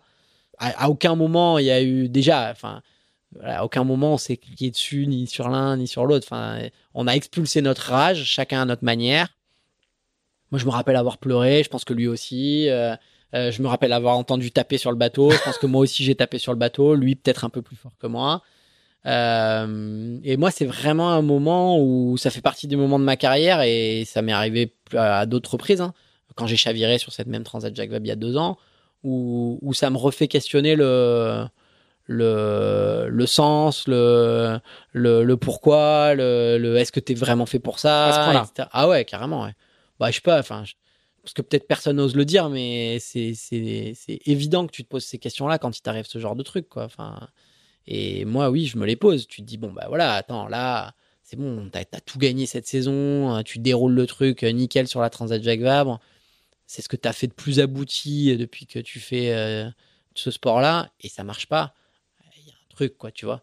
Euh, ça me fait penser à... J'écoutais Thomas Coville euh, quand il parle de ses, ses cinq tentatives. Tu, à un moment donné, tu es obligé de... Sans rentrer dans la oui, métaphysique, là, de, là, là, là, c'est, de entre, rentrer là-dedans. Quoi. Entre guillemets, vous, vous êtes encore en course pour un podium. Tu vois, t'as, oui. t'as pas dématé, le bateau il est pas en oui, train oui, de coller. Oui, bien sûr. Quoi. Mais n'empêche que là, t'es en course pour un podium. Ouais. T'étais en train de gagner, là, t'étais en train d'écraser la course avec cent cinquante mille d'avance, tu vois. Et en fait, il y a plusieurs trucs. C'est que, enfin, si pour finir, parce que la question, ta question, c'était, je m'égare, mais ta question, c'est comment ça se passe entre nous. Et ça se passe, en fait, ça se passe super bien. Et il y a quand même un moment, je sais pas si au bout de vingt-quatre heures ou un peu moins, peut-être. Peut-être, peut-être un peu plus, où je sais que voilà, je, je m'approche de lui, on se tape dans la main, on serre dans les bras, on pleure un coup et on se dit bon bah voilà, okay. euh, on, c'est perdu, mais on va sortir de là et, et on va y aller. Et c'est digéré sur l'eau, parce que quand vous arrivez à Bahia, j'y étais pas, hein, mais je, ouais. je, je, je lis tout, je regarde les ouais. vidéos et tout. Euh, on sent que, en tout cas, c'est euh, oui, de visu oui. digéré. Bah, mais est-ce gros... que ça l'est euh, non, mais c'est mentalement le gros, c'est le gros avantage de la course au large, hmm. c'est que quand même, ça euh, ouais, mais t'as cinq six jours derrière pour, ouais. euh, pour, pour, le, pour le digérer, euh, pour apprendre que t'as perdu la course. Et oui, c'est digéré parce que une des grosses erreurs, donc je me rappelle avoir faite, c'est qu'à ce moment-là, j'ai, j'ai, je pensais qu'on allait gagner la course, quoi. En rentrant dans le poteau noir avec cent cinquante mille d'avance, tu te dis, bon, ok, là, ça va bien se passer, on va la gagner cette course. Je vais pas faire une troisième fois troisième de cette course. Je vais enfin la gagner. Et ben non, parce que t'as pensé à la fin, t'as pas pensé à, à maintenant, quoi. C'est la, la punition. Mais donc oui, tu le, tu le digères. En plus, ça se termine bien parce que euh, la, l'anecdote, c'est qu'on éteint les classements. Enfin, tu as dû le lire. Moi, au bout, d'un, au bout de deux trois heures, je dis à Jérém, écoute, euh, moi, je regarde pas les classements toutes les deux secondes pour me rendre malade et taper sur le bateau. Donc, euh, on éteint les classements. D'abord, on sort du truc et puis on verra bien où on est euh, euh, en sortant. Mais euh, je, je veux pas voir le, le carnage, quoi. Et, et du coup, on éteint les classements. Je crois que lui, il a regardé un petit peu en loose day une fois ou deux. Je sais que les gens qui nous envoyaient des messages, des WhatsApp ou des mails, moi, je leur disais, moi, je veux pas savoir le classement, donc vous me parlez pas de ça. Et, et donc, on éteint les classements. Et en fait, quand on rallume en sortant, moi, je pensais qu'on allait être vingt-cinquième, quoi. Tu vois, on était resté tellement longtemps dans le truc. Et en fait, on rallume le classement et je sais plus, on est septième, huitième, euh, bon, avec un angle pas terrible, mais... Et puis, en fait, on double un bateau, deux bateaux, trois bateaux. Et du coup, on se relance dans une dynamique positive. Le bateau, il est ouf à ces allures-là. Et puis, bah, les, les, les gars à terre commencent à nous dire, bon, les gars, vous pouvez peut-être faire deuxième. Je dis, mais oh, les gars, vous rêvez, on est, on fera jamais deuxième. On était à, je sais pas, à cent cinquante mille de, des deuxièmes. Et puis finalement, on termine à une minute de Kevin et Lulu et, et ça finit en, en happy end. Et, et en plus, je me rends compte, ça peut-être pas tout de suite en arrivant, mais je me rends compte assez vite que l'histoire qu'on a racontée, elle est vachement plus sympa que si on avait gagné en écrasant la course. Donc, euh, ouais, ma prime, elle est un peu moins grosse. Euh, j'ai pas la médaille, mais bon, tu pars pas avec les médailles dans, dans la tombe. Et donc, euh, aujourd'hui, c'est vraiment complètement digéré, accepté. Il y a vraiment aucun souci là-dessus. Mais j'ai compris à ce moment-là qu'on avait raconté une histoire vachement plus chouette, quoi. Sans faire exprès. Sans faire exprès, hein. Je, je m'en serais passé, hein. je, je voudrais revenir juste sur euh, la Jacques-Va précédente euh, que, ouais. que t'as, que t'as évoquée euh, rapidement. Rapidement, ouais. Euh, qui est une Jacques-Va que tu fais en, en multi cinquante avec euh, Eric Defer. Ouais, c'est un petit peu là. C'était, je, c'était ma sortie de période de recherche de partenaire. Je n'avais plus navigué, machin. Donc le téléphone, il sonne plus, hein, parce que quand tu navigues plus, plus personne t'appelle. Euh, je venais de divorcer. Donc je, je sortais un peu de ma période loose et je venais de faire la solitaire en deux mille seize sur fond propre. Solitaire génial où je fais euh, huitième, je crois. Oui, parce qu'en fait, la, la, à, la, à la fin de la période ban- euh, euh, Maître Coq. Ouais, euh, voilà, je cherche du pognon, euh, je trouve pas, pas et j'ai un petit peu un blanc, quoi. Voilà, exactement. Euh, je divorce, je trouve pas d'argent et voilà. Non, c'est, un gros, c'est un gros blanc. ouais, ouais, mais, ouais, mais c'est, c'est, mais c'est mon, pro, mon premier vrai râteau, quoi, mon premier vrai coup de, de bambou à la fois professionnel, personnel, tu vois, où il y a tout qui mmh, s'écroule et mmh. tu repars à zéro. Et, je, et je, là aussi où je me suis demandé, bon, est-ce que tu vas vraiment faire de la voile, est-ce que c'est fait pour toi ? Et je refais cette solitaire euh, sur fond propre. Et tu fais dixième. Et je fais dixième et je fais huit même parce que je prends une péno pourrie. Mais voilà, et je fais ce qui était le mieux que je pouvais faire vu l'état de préparation du truc. Et je retrouve des sensations et je navigue super bien. Et, ça... et là, je me dis, bon, OK, on va continuer, quoi. Et effectivement, j'ai pas de plan pour faire la, la Jacques Vabre en deux mille dix-sept. Euh, Eric m'appelle un peu au dernier moment. Il me dit, est-ce que tu veux faire la, la Transat ? Et je lui dis, banco. Alors, tu veux, vous allez chavirer. On va, on, ouais. va, on va la faire un petit peu courte. Mais ce qui est intéressant, entre guillemets, Euh, c'est ce que tu vas raconter, ouais. enfin, c'est plutôt, excuse-moi, c'est ce qui va se passer sur l'eau, c'est-à-dire que ouais. le chavirage va être euh, très chaud, ouais. euh, notamment pour toi, parce que tu vas, mmh. avoir, tu vas tomber sous le bateau et tu vas avoir des difficultés à, à, à sortir. À, ouais. à sortir. Euh, je, je, je, je, je, vais, je mettrai dans, dans les notes du podcast le lien ouais. vers le vers récit que tu as fait euh, sur la page Facebook, qui a été repris dans l'équipe d'ailleurs. Donc, tu le racontes très, très bien, euh, presque, euh, presque de manière euh, clinique. Il euh, y a deux choses qui m'intéressent. La première, c'est que tu dis « j'ai cramé un joker ». Ouais. Ce qui ne t'empêche pas du tout de repartir juste après. C'est donc, ça. Donc, il y, y, y a ce paradoxe-là. Et la deuxième chose, c'est euh, le besoin que tu as de, de, de le raconter publiquement. Ouais. C'est, c'est pas du tout un reproche, hein, parce que ouais. c'est, au contraire, c'est, pour le journaliste, c'est extrêmement intéressant. Mais et, euh, explique-moi un petit peu ces, ces, ces deux choses-là. Donc, la, la, la première, je, ce, je, je c'est, c'est, le, à... c'est, c'est le joker. Ouais, je réponds à la deuxième question le, d'abord. Le joker qui fait que qui t'empêche pas du tout d'y retourner tout de suite. Non, je réponds à la deuxième question d'abord. Voilà. Mais le, le besoin de raconter. Pas, c'est que en fait, euh, ce qui s'est passé, c'est que hum, très vite, si je, si je la fais courte, mais il y a eu des des, des histoires d'assurance, et cetera. Enfin, ça, c'est un petit et, et du coup, il y a eu des versions qui ont commencé à circuler euh, de, de de ce qui s'était passé, qui n'était pas du tout ce qui s'était passé en vrai.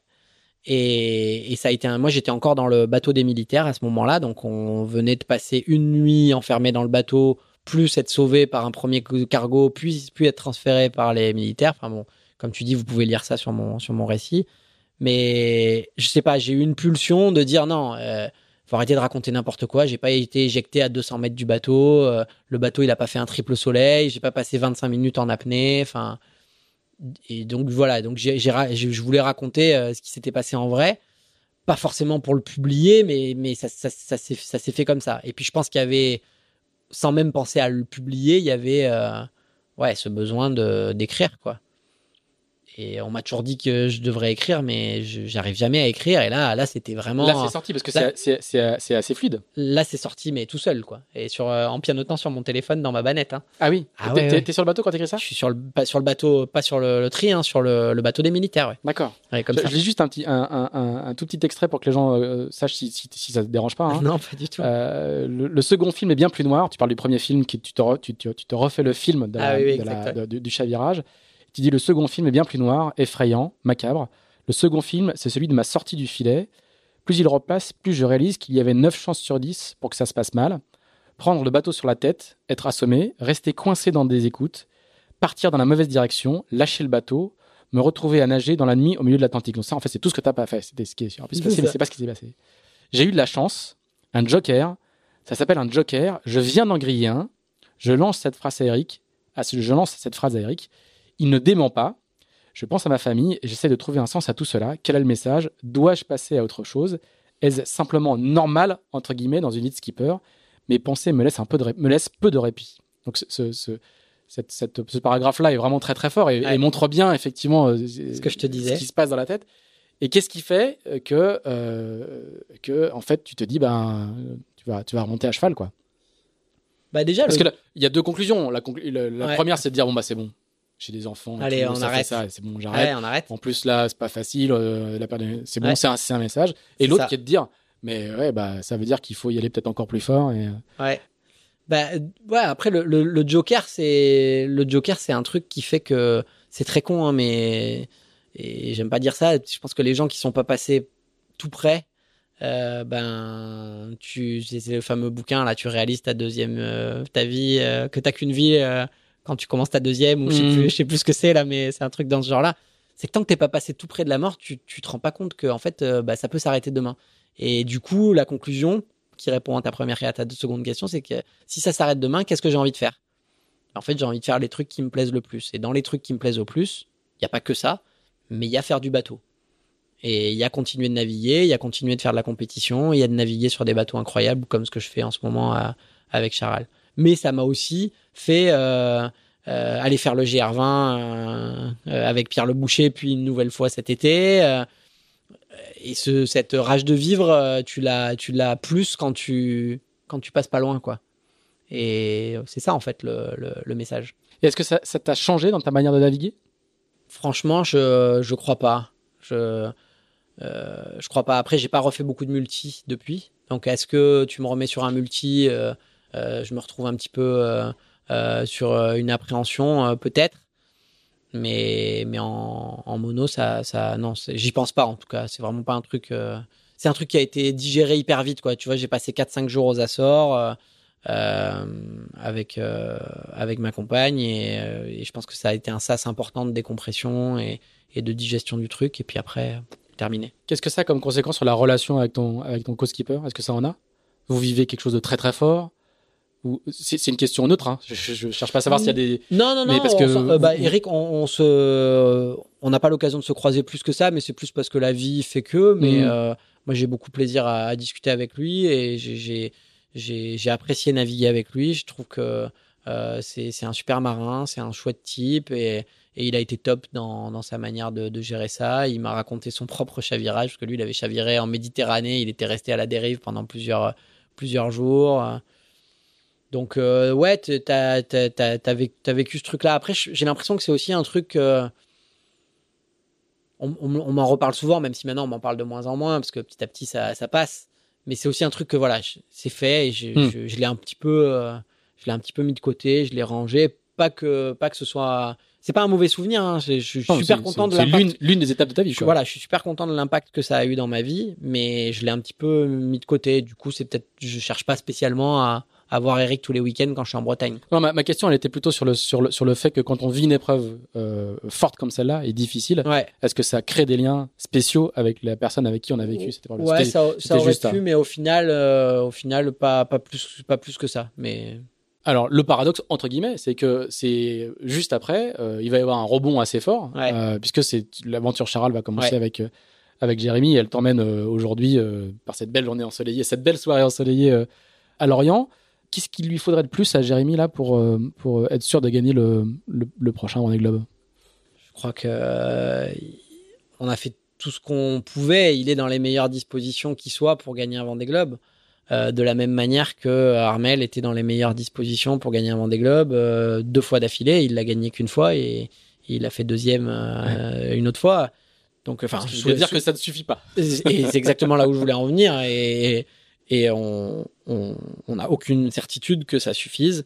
Euh, déjà, il y a tous les éléments extérieurs qui peuvent euh, venir euh, contrecarrer euh, le, le plan idéal. Et puis, il y a une concurrence qui a, je pense, euh, euh, jamais été aussi forte, quoi. Mmh. Euh, On voit bien qu'une partie de l'avance que vous aviez dans, dans bah, toute la sûr, première phase du projet a été, a, été, euh, a été comblée. Ah bah, complètement. On voit que là, les, les, les, les bateaux dernière génération, euh, notamment avec les V deux de foil ou... Euh, avec des dessins complètement différents, euh, comme, comme l'Occitane, vont, vont très bien à certaines allures. Euh, après, on voit aussi que ça suffit pas forcément toujours pour gagner des courses, que ce soit sur la valse ou là, c'est anecdotique, mais sur, la, sur les, les quarante-huit heures de l'Azimut. Donc, euh, moi, je pense qu'aujourd'hui, Jérémy, ça reste quand même le favori euh, parce que le couple euh, machine, team, euh, homme, euh, il est, euh, il, il est à, à maturité. Mais, mais on sait que voilà, les couples, enfin le Happy Via, euh, Charlie, le Hugo Boss, euh, Alex, le, euh, le Rouillant Linkout, Rouillant Linkout qui sont euh, incroyables aussi. Euh, moi, je, je suis très fan de, de leur campagne. Euh, c'est, c'est très très fort aussi. Donc, moi, je pense qu'on va se régaler en tant qu'observateur à regarder ça. Quel, quel, quel, est, quel va être ton rôle là sur les sur les, les dernières semaines? euh, On est dans l'entonnoir, hein, ça ouais. se rapproche chaque jour un petit peu plus. Quel, ouais. est, quel, est, quel est ton rôle euh, le, le, dans l'enquête qu'on a fait le, la semaine dernière dans Tip and Shaft? ouais. Les équipes nous disaient qu'il y avait une, dix à quinze jours de navigation encore euh, ouais. grand maximum, ouais, donc ça, ça, ça, hyper ça, court, ouais. ça fait plus grand chose.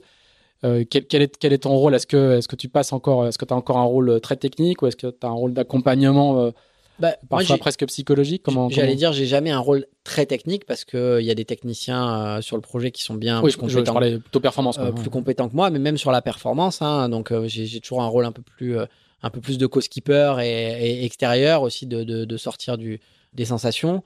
Euh, on travaille beaucoup avec Nicolas Andrieux sur le développement de la perf du bateau, donc on a encore des tonnes de choses dans notre, dans notre to-do à, à, à explorer sur, sur des crossovers, sur, des, euh, sur des, des petits détails. Et on a encore deux voiles qu'on va recevoir euh, qu'il faut qu'on, qu'on teste et éventuellement qu'on, qu'on modifie légèrement. Donc voilà, il y a une, une job list qui est encore énorme, même si on est vraiment dans le, dans le détail. Euh, et puis après, une autre partie de, de, de mon job, évidemment, c'est de, de me préparer aussi pour, euh, pour éventuellement euh, devoir partir euh, euh, au dernier moment. Parce que comme tu le disais, euh, euh, bah, le contexte Covid, il fait que c'est, ça ajoute un petit peu euh, à la probabilité.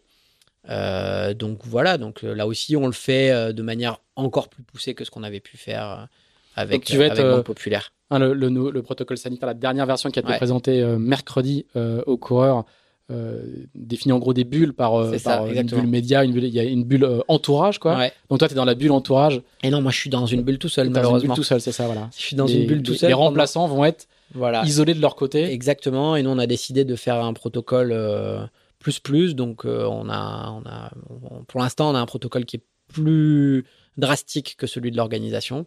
Avec, avec une bulle pour Jérémy, une bulle pour moi, euh, et euh, pendant une durée un peu plus grande que ce qui est préconisé.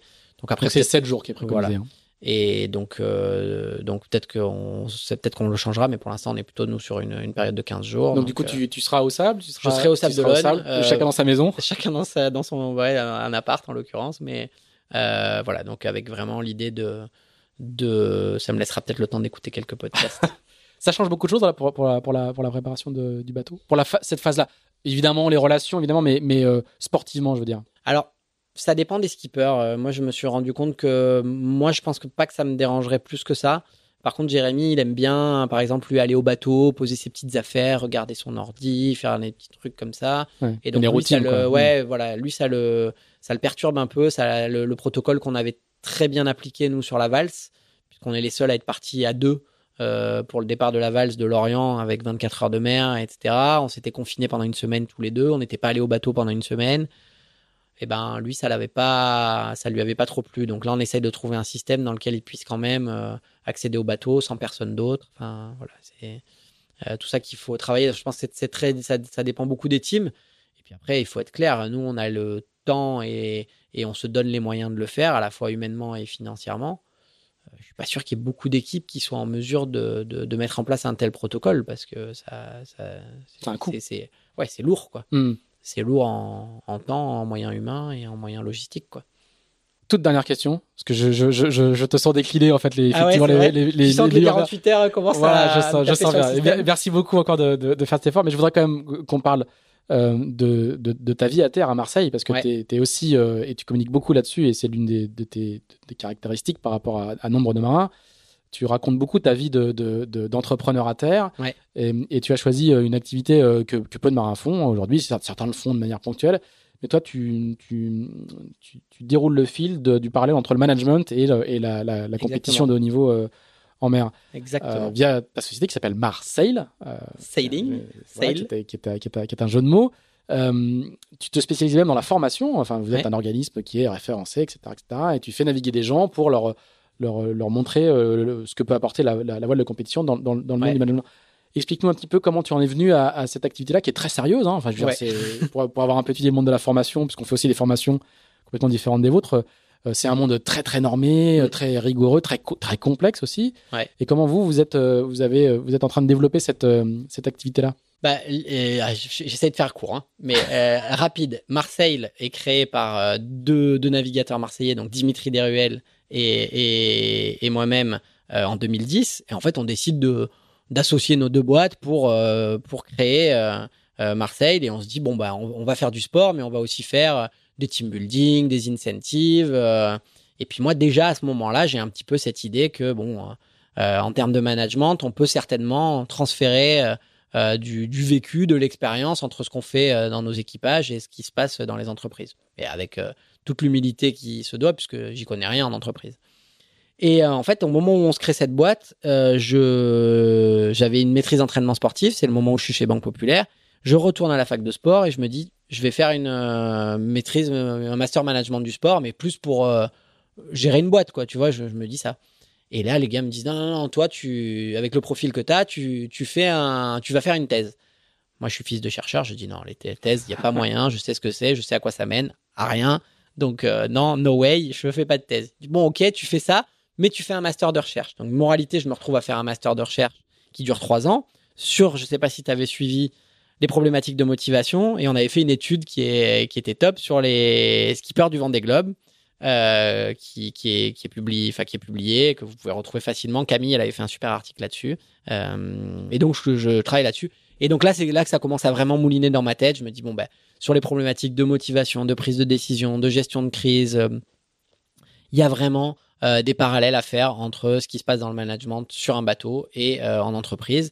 Et euh, moi, je veux travailler là-dessus. Faire des team building et des incentives, euh, ça m'éclate, mais je vois pas où est ma plus-value. Par contre, si je commence à vraiment euh, travailler sur euh, du, du, du transfert euh, de, de, pas de compétences, mais en tout cas du transfert d'expérience, bah, je trouve qu'il y a quelque chose à faire. Et euh, bon, bah, petit à petit, euh, on a on a avancé, progressé, et c'est vraiment euh, l'arrivée de d'Amandine que tu que tu connais euh, dans la dans la boîte il y a trois ans maintenant, qui a fait le gros déclic puisqu'elle elle a amené euh, la rigueur, elle nous a permis d'être, comme tu dis, référencés, data dockés. Euh, bientôt... Amandine, c'est Amandine Deslandes, voilà, qui, c'est qui, ça, qui est aussi ta compagne. Exactement. Euh, on saura toute ma vie privée. Euh, c'est pas notre. Mais c'est ça. Et qui, et qui, du coup, a amené énormément de, de, de, de rigueur et qui fait qu'aujourd'hui, on est un organisme de formation et qui a amené aussi un, un regard beaucoup plus business puisque c'était une boîte qui vivotait entre nos activités sportives. Moi, clairement, j'avais pas le temps de le gérer comme il se doit. Et puis, bah, vous êtes dans l'aventure entrepreneuriale aussi euh, chez, chez Tip and Shaft et tu sais euh, l'investissement euh, que ça demande qui est incroyable. Et donc, euh, c'est, c'est elle qui est derrière tout ça. Et moi, mon rôle, c'est vraiment de, de, d'apporter de la matière, donc soit en conférence, soit pendant les, les, les formations. Et, euh, et là, ça se développe bien. Le Covid nous a foutu un bon petit, un bon petit coup d'arrêt, comme tout le monde. Mais, euh, mais voilà, on, on continue de, de, de développer la boîte, de se battre pour euh, devenir un acteur référent de la formation management et soft skills dans les, dans les années à venir. Parce mais on, que on, je suis on persuadé sent... de ça, qu'on a vraiment un, un, un rôle clé à jouer sur ces sujets-là. Mais on sent que c'est pas euh, c'est c'est pas une petite activité de de, de côté pour toi quoi. T'es, ah c'est, non, c'est non. quelque chose qui te dans lequel t'es vraiment investi quoi. Ouais, c'est quelque chose qui me tient à cœur parce que parce que et c'est pas péjoratif, mais je me je me vois pas faire ce que je fais. Enfin, euh, euh, j'ai j'ai une admiration sans borne. J'écoutais encore Bilou, euh, Jean euh, qui arrive à, à avec la même passion, ou Alain euh, que je croise sur les pontons qui arrive avec la même passion à être tous les jours sur le bateau. Euh, Euh, voilà, je, moi je, je sais, je le sens que je, je ferai pas ça euh, à, à, à cinquante-cinq ans et donc euh, euh, j'ai envie de, de, de, de, de développer autre chose. Euh, ça, ça en fait partie. On a aussi des activités événementielles, le Trail and Sail par exemple qu'on a fait cet été. Donc oui, c'est c'est c'est, c'est pas que c'est pas qu'un petit truc pour passer le temps ou faire quelques conférences. Il y a il y a vraiment un, il y a vraiment un truc derrière qui me tient à cœur depuis longtemps, qui germe dans, mon, dans ma tête depuis longtemps et qu'on arrive à mettre en œuvre aujourd'hui. Et j'espère que sur le long terme, ça, euh, ça portera ses fruits. Mais euh, c'est super. En plus, c'est super riche intellectuellement. C'est, c'est hyper intéressant, quoi. Bon, parfait. Eh ben, on va te laisser aller te reposer. Ah, ça y est, tu vois que là, tu m'as. Non, non, je vois juste le, le regard, le regard qui s'éteint un tout petit peu. Mais achevé. C'est, mais c'est pas mal. Écoute, franchement. Je vais bien dormir. Faire quarante-huit heures de course avec euh, Jérémy You, même si tu touches pas aux manivelles, et finir, euh, réussir à faire deux heures sept de bande derrière et de raconter euh, avec autant de précision euh, euh, ton parcours, c'est, euh, c'est un bel exploit. Il y a un paquet de trucs dont je me rappelais pas bien quand même. Voilà, non mais c'est pas mal du tout. Je, je, franchement, je, je, c'est, c'est pas mal du tout. Donc euh, merci beaucoup. On va, on va te souhaiter euh, euh, de ne pas partir parce qu'il faut quand même souhaiter à Jérémy Exactement. de partir faire le, le prochain rendez-vous pour celui d'après. Euh, voilà, on va te souhaiter de trouver des fonds pour celui de, de, de deux mille vingt-quatre euh, et plein de bonnes choses pour euh, toutes, euh, toutes tes activités. Euh, si vous nous avez suivis jusque là, au bout de ces, au bout de ces deux heures. Euh, et ben j'espère que vous avez apprécié ce podcast. Euh, évidemment, si vous l'avez apprécié, n'hésitez. Oh, on a oublié de dire que tu faisais un podcast. Bah oui, mais, ah, je suis mais, ça, c'est, mais c'est une info, c'est une info. En plus, c'est une info scoop. Ah, bon, c'est bah, le scoop euh, de de, euh, de Tip and Shaft. Voilà, non, pardon, on peut le dire. Ah, on peut le dire. Ah, pardon. Ça y est, donc, c'est parti. Oui, non, c'est non, le scoop. Non, non, voilà, voilà. Donc, Christopher Pratt va faire lui-même son propre podcast justement sur les problématiques de management et de voile. Dans avec, la tête d'un leader. Dans ça la tête d'un leader. Voilà. Mais ça n'est toujours pas en ligne. J'ai, j'ai eu la chance d'écouter un épisode avant-première. Exactement. Sous, sous tes conseils, on a modifié quelques petits trucs et dans la tête d'un leader. Donc, ça sera bientôt en ligne. Et, et on va parler de, de prise de décision, de management, de prise voilà. de risque. Donc du coup, je, je, je, j'ai, j'ai, j'ai failli oublier. En fait, je, je te regardais au moment de, de, de faire mon petit déroulé. Voilà, bon, excusez-moi. Écoutez Dans la tête d'un, d'un leader quand il sort. Euh, en courant septembre. En courant septembre, Ça voilà. va pas tarder. Si vous avez apprécié ce podcast, néanmoins, euh, n'hésitez pas Les étoiles. à le partager, voilà, à mettre cinq étoiles. En particulier sur iTunes, c'est important pour le, pour le référencement, comme toujours. Euh, n'hésitez pas à le partager, n'hésitez pas à nous faire des retours, nous dire si c'est bien, si c'est pas bien, si je parle trop vite, si je dis trop souvent du coup, euh, si euh, tout ce que vous voulez. N'hésitez pas, on écoute toutes les remarques. Si l'invité on, parle trop. On essaye d'en tirer aussi euh, euh, les conséquences. Euh, et on se retrouve, euh, si tout va bien, dans quinze jours, parce qu'on essaye d'augmenter un petit peu le, un petit peu le rythme, parce que les gens, euh, les gens le demandent. Voilà. Merci Christopher, à bientôt. Merci à toi Pile.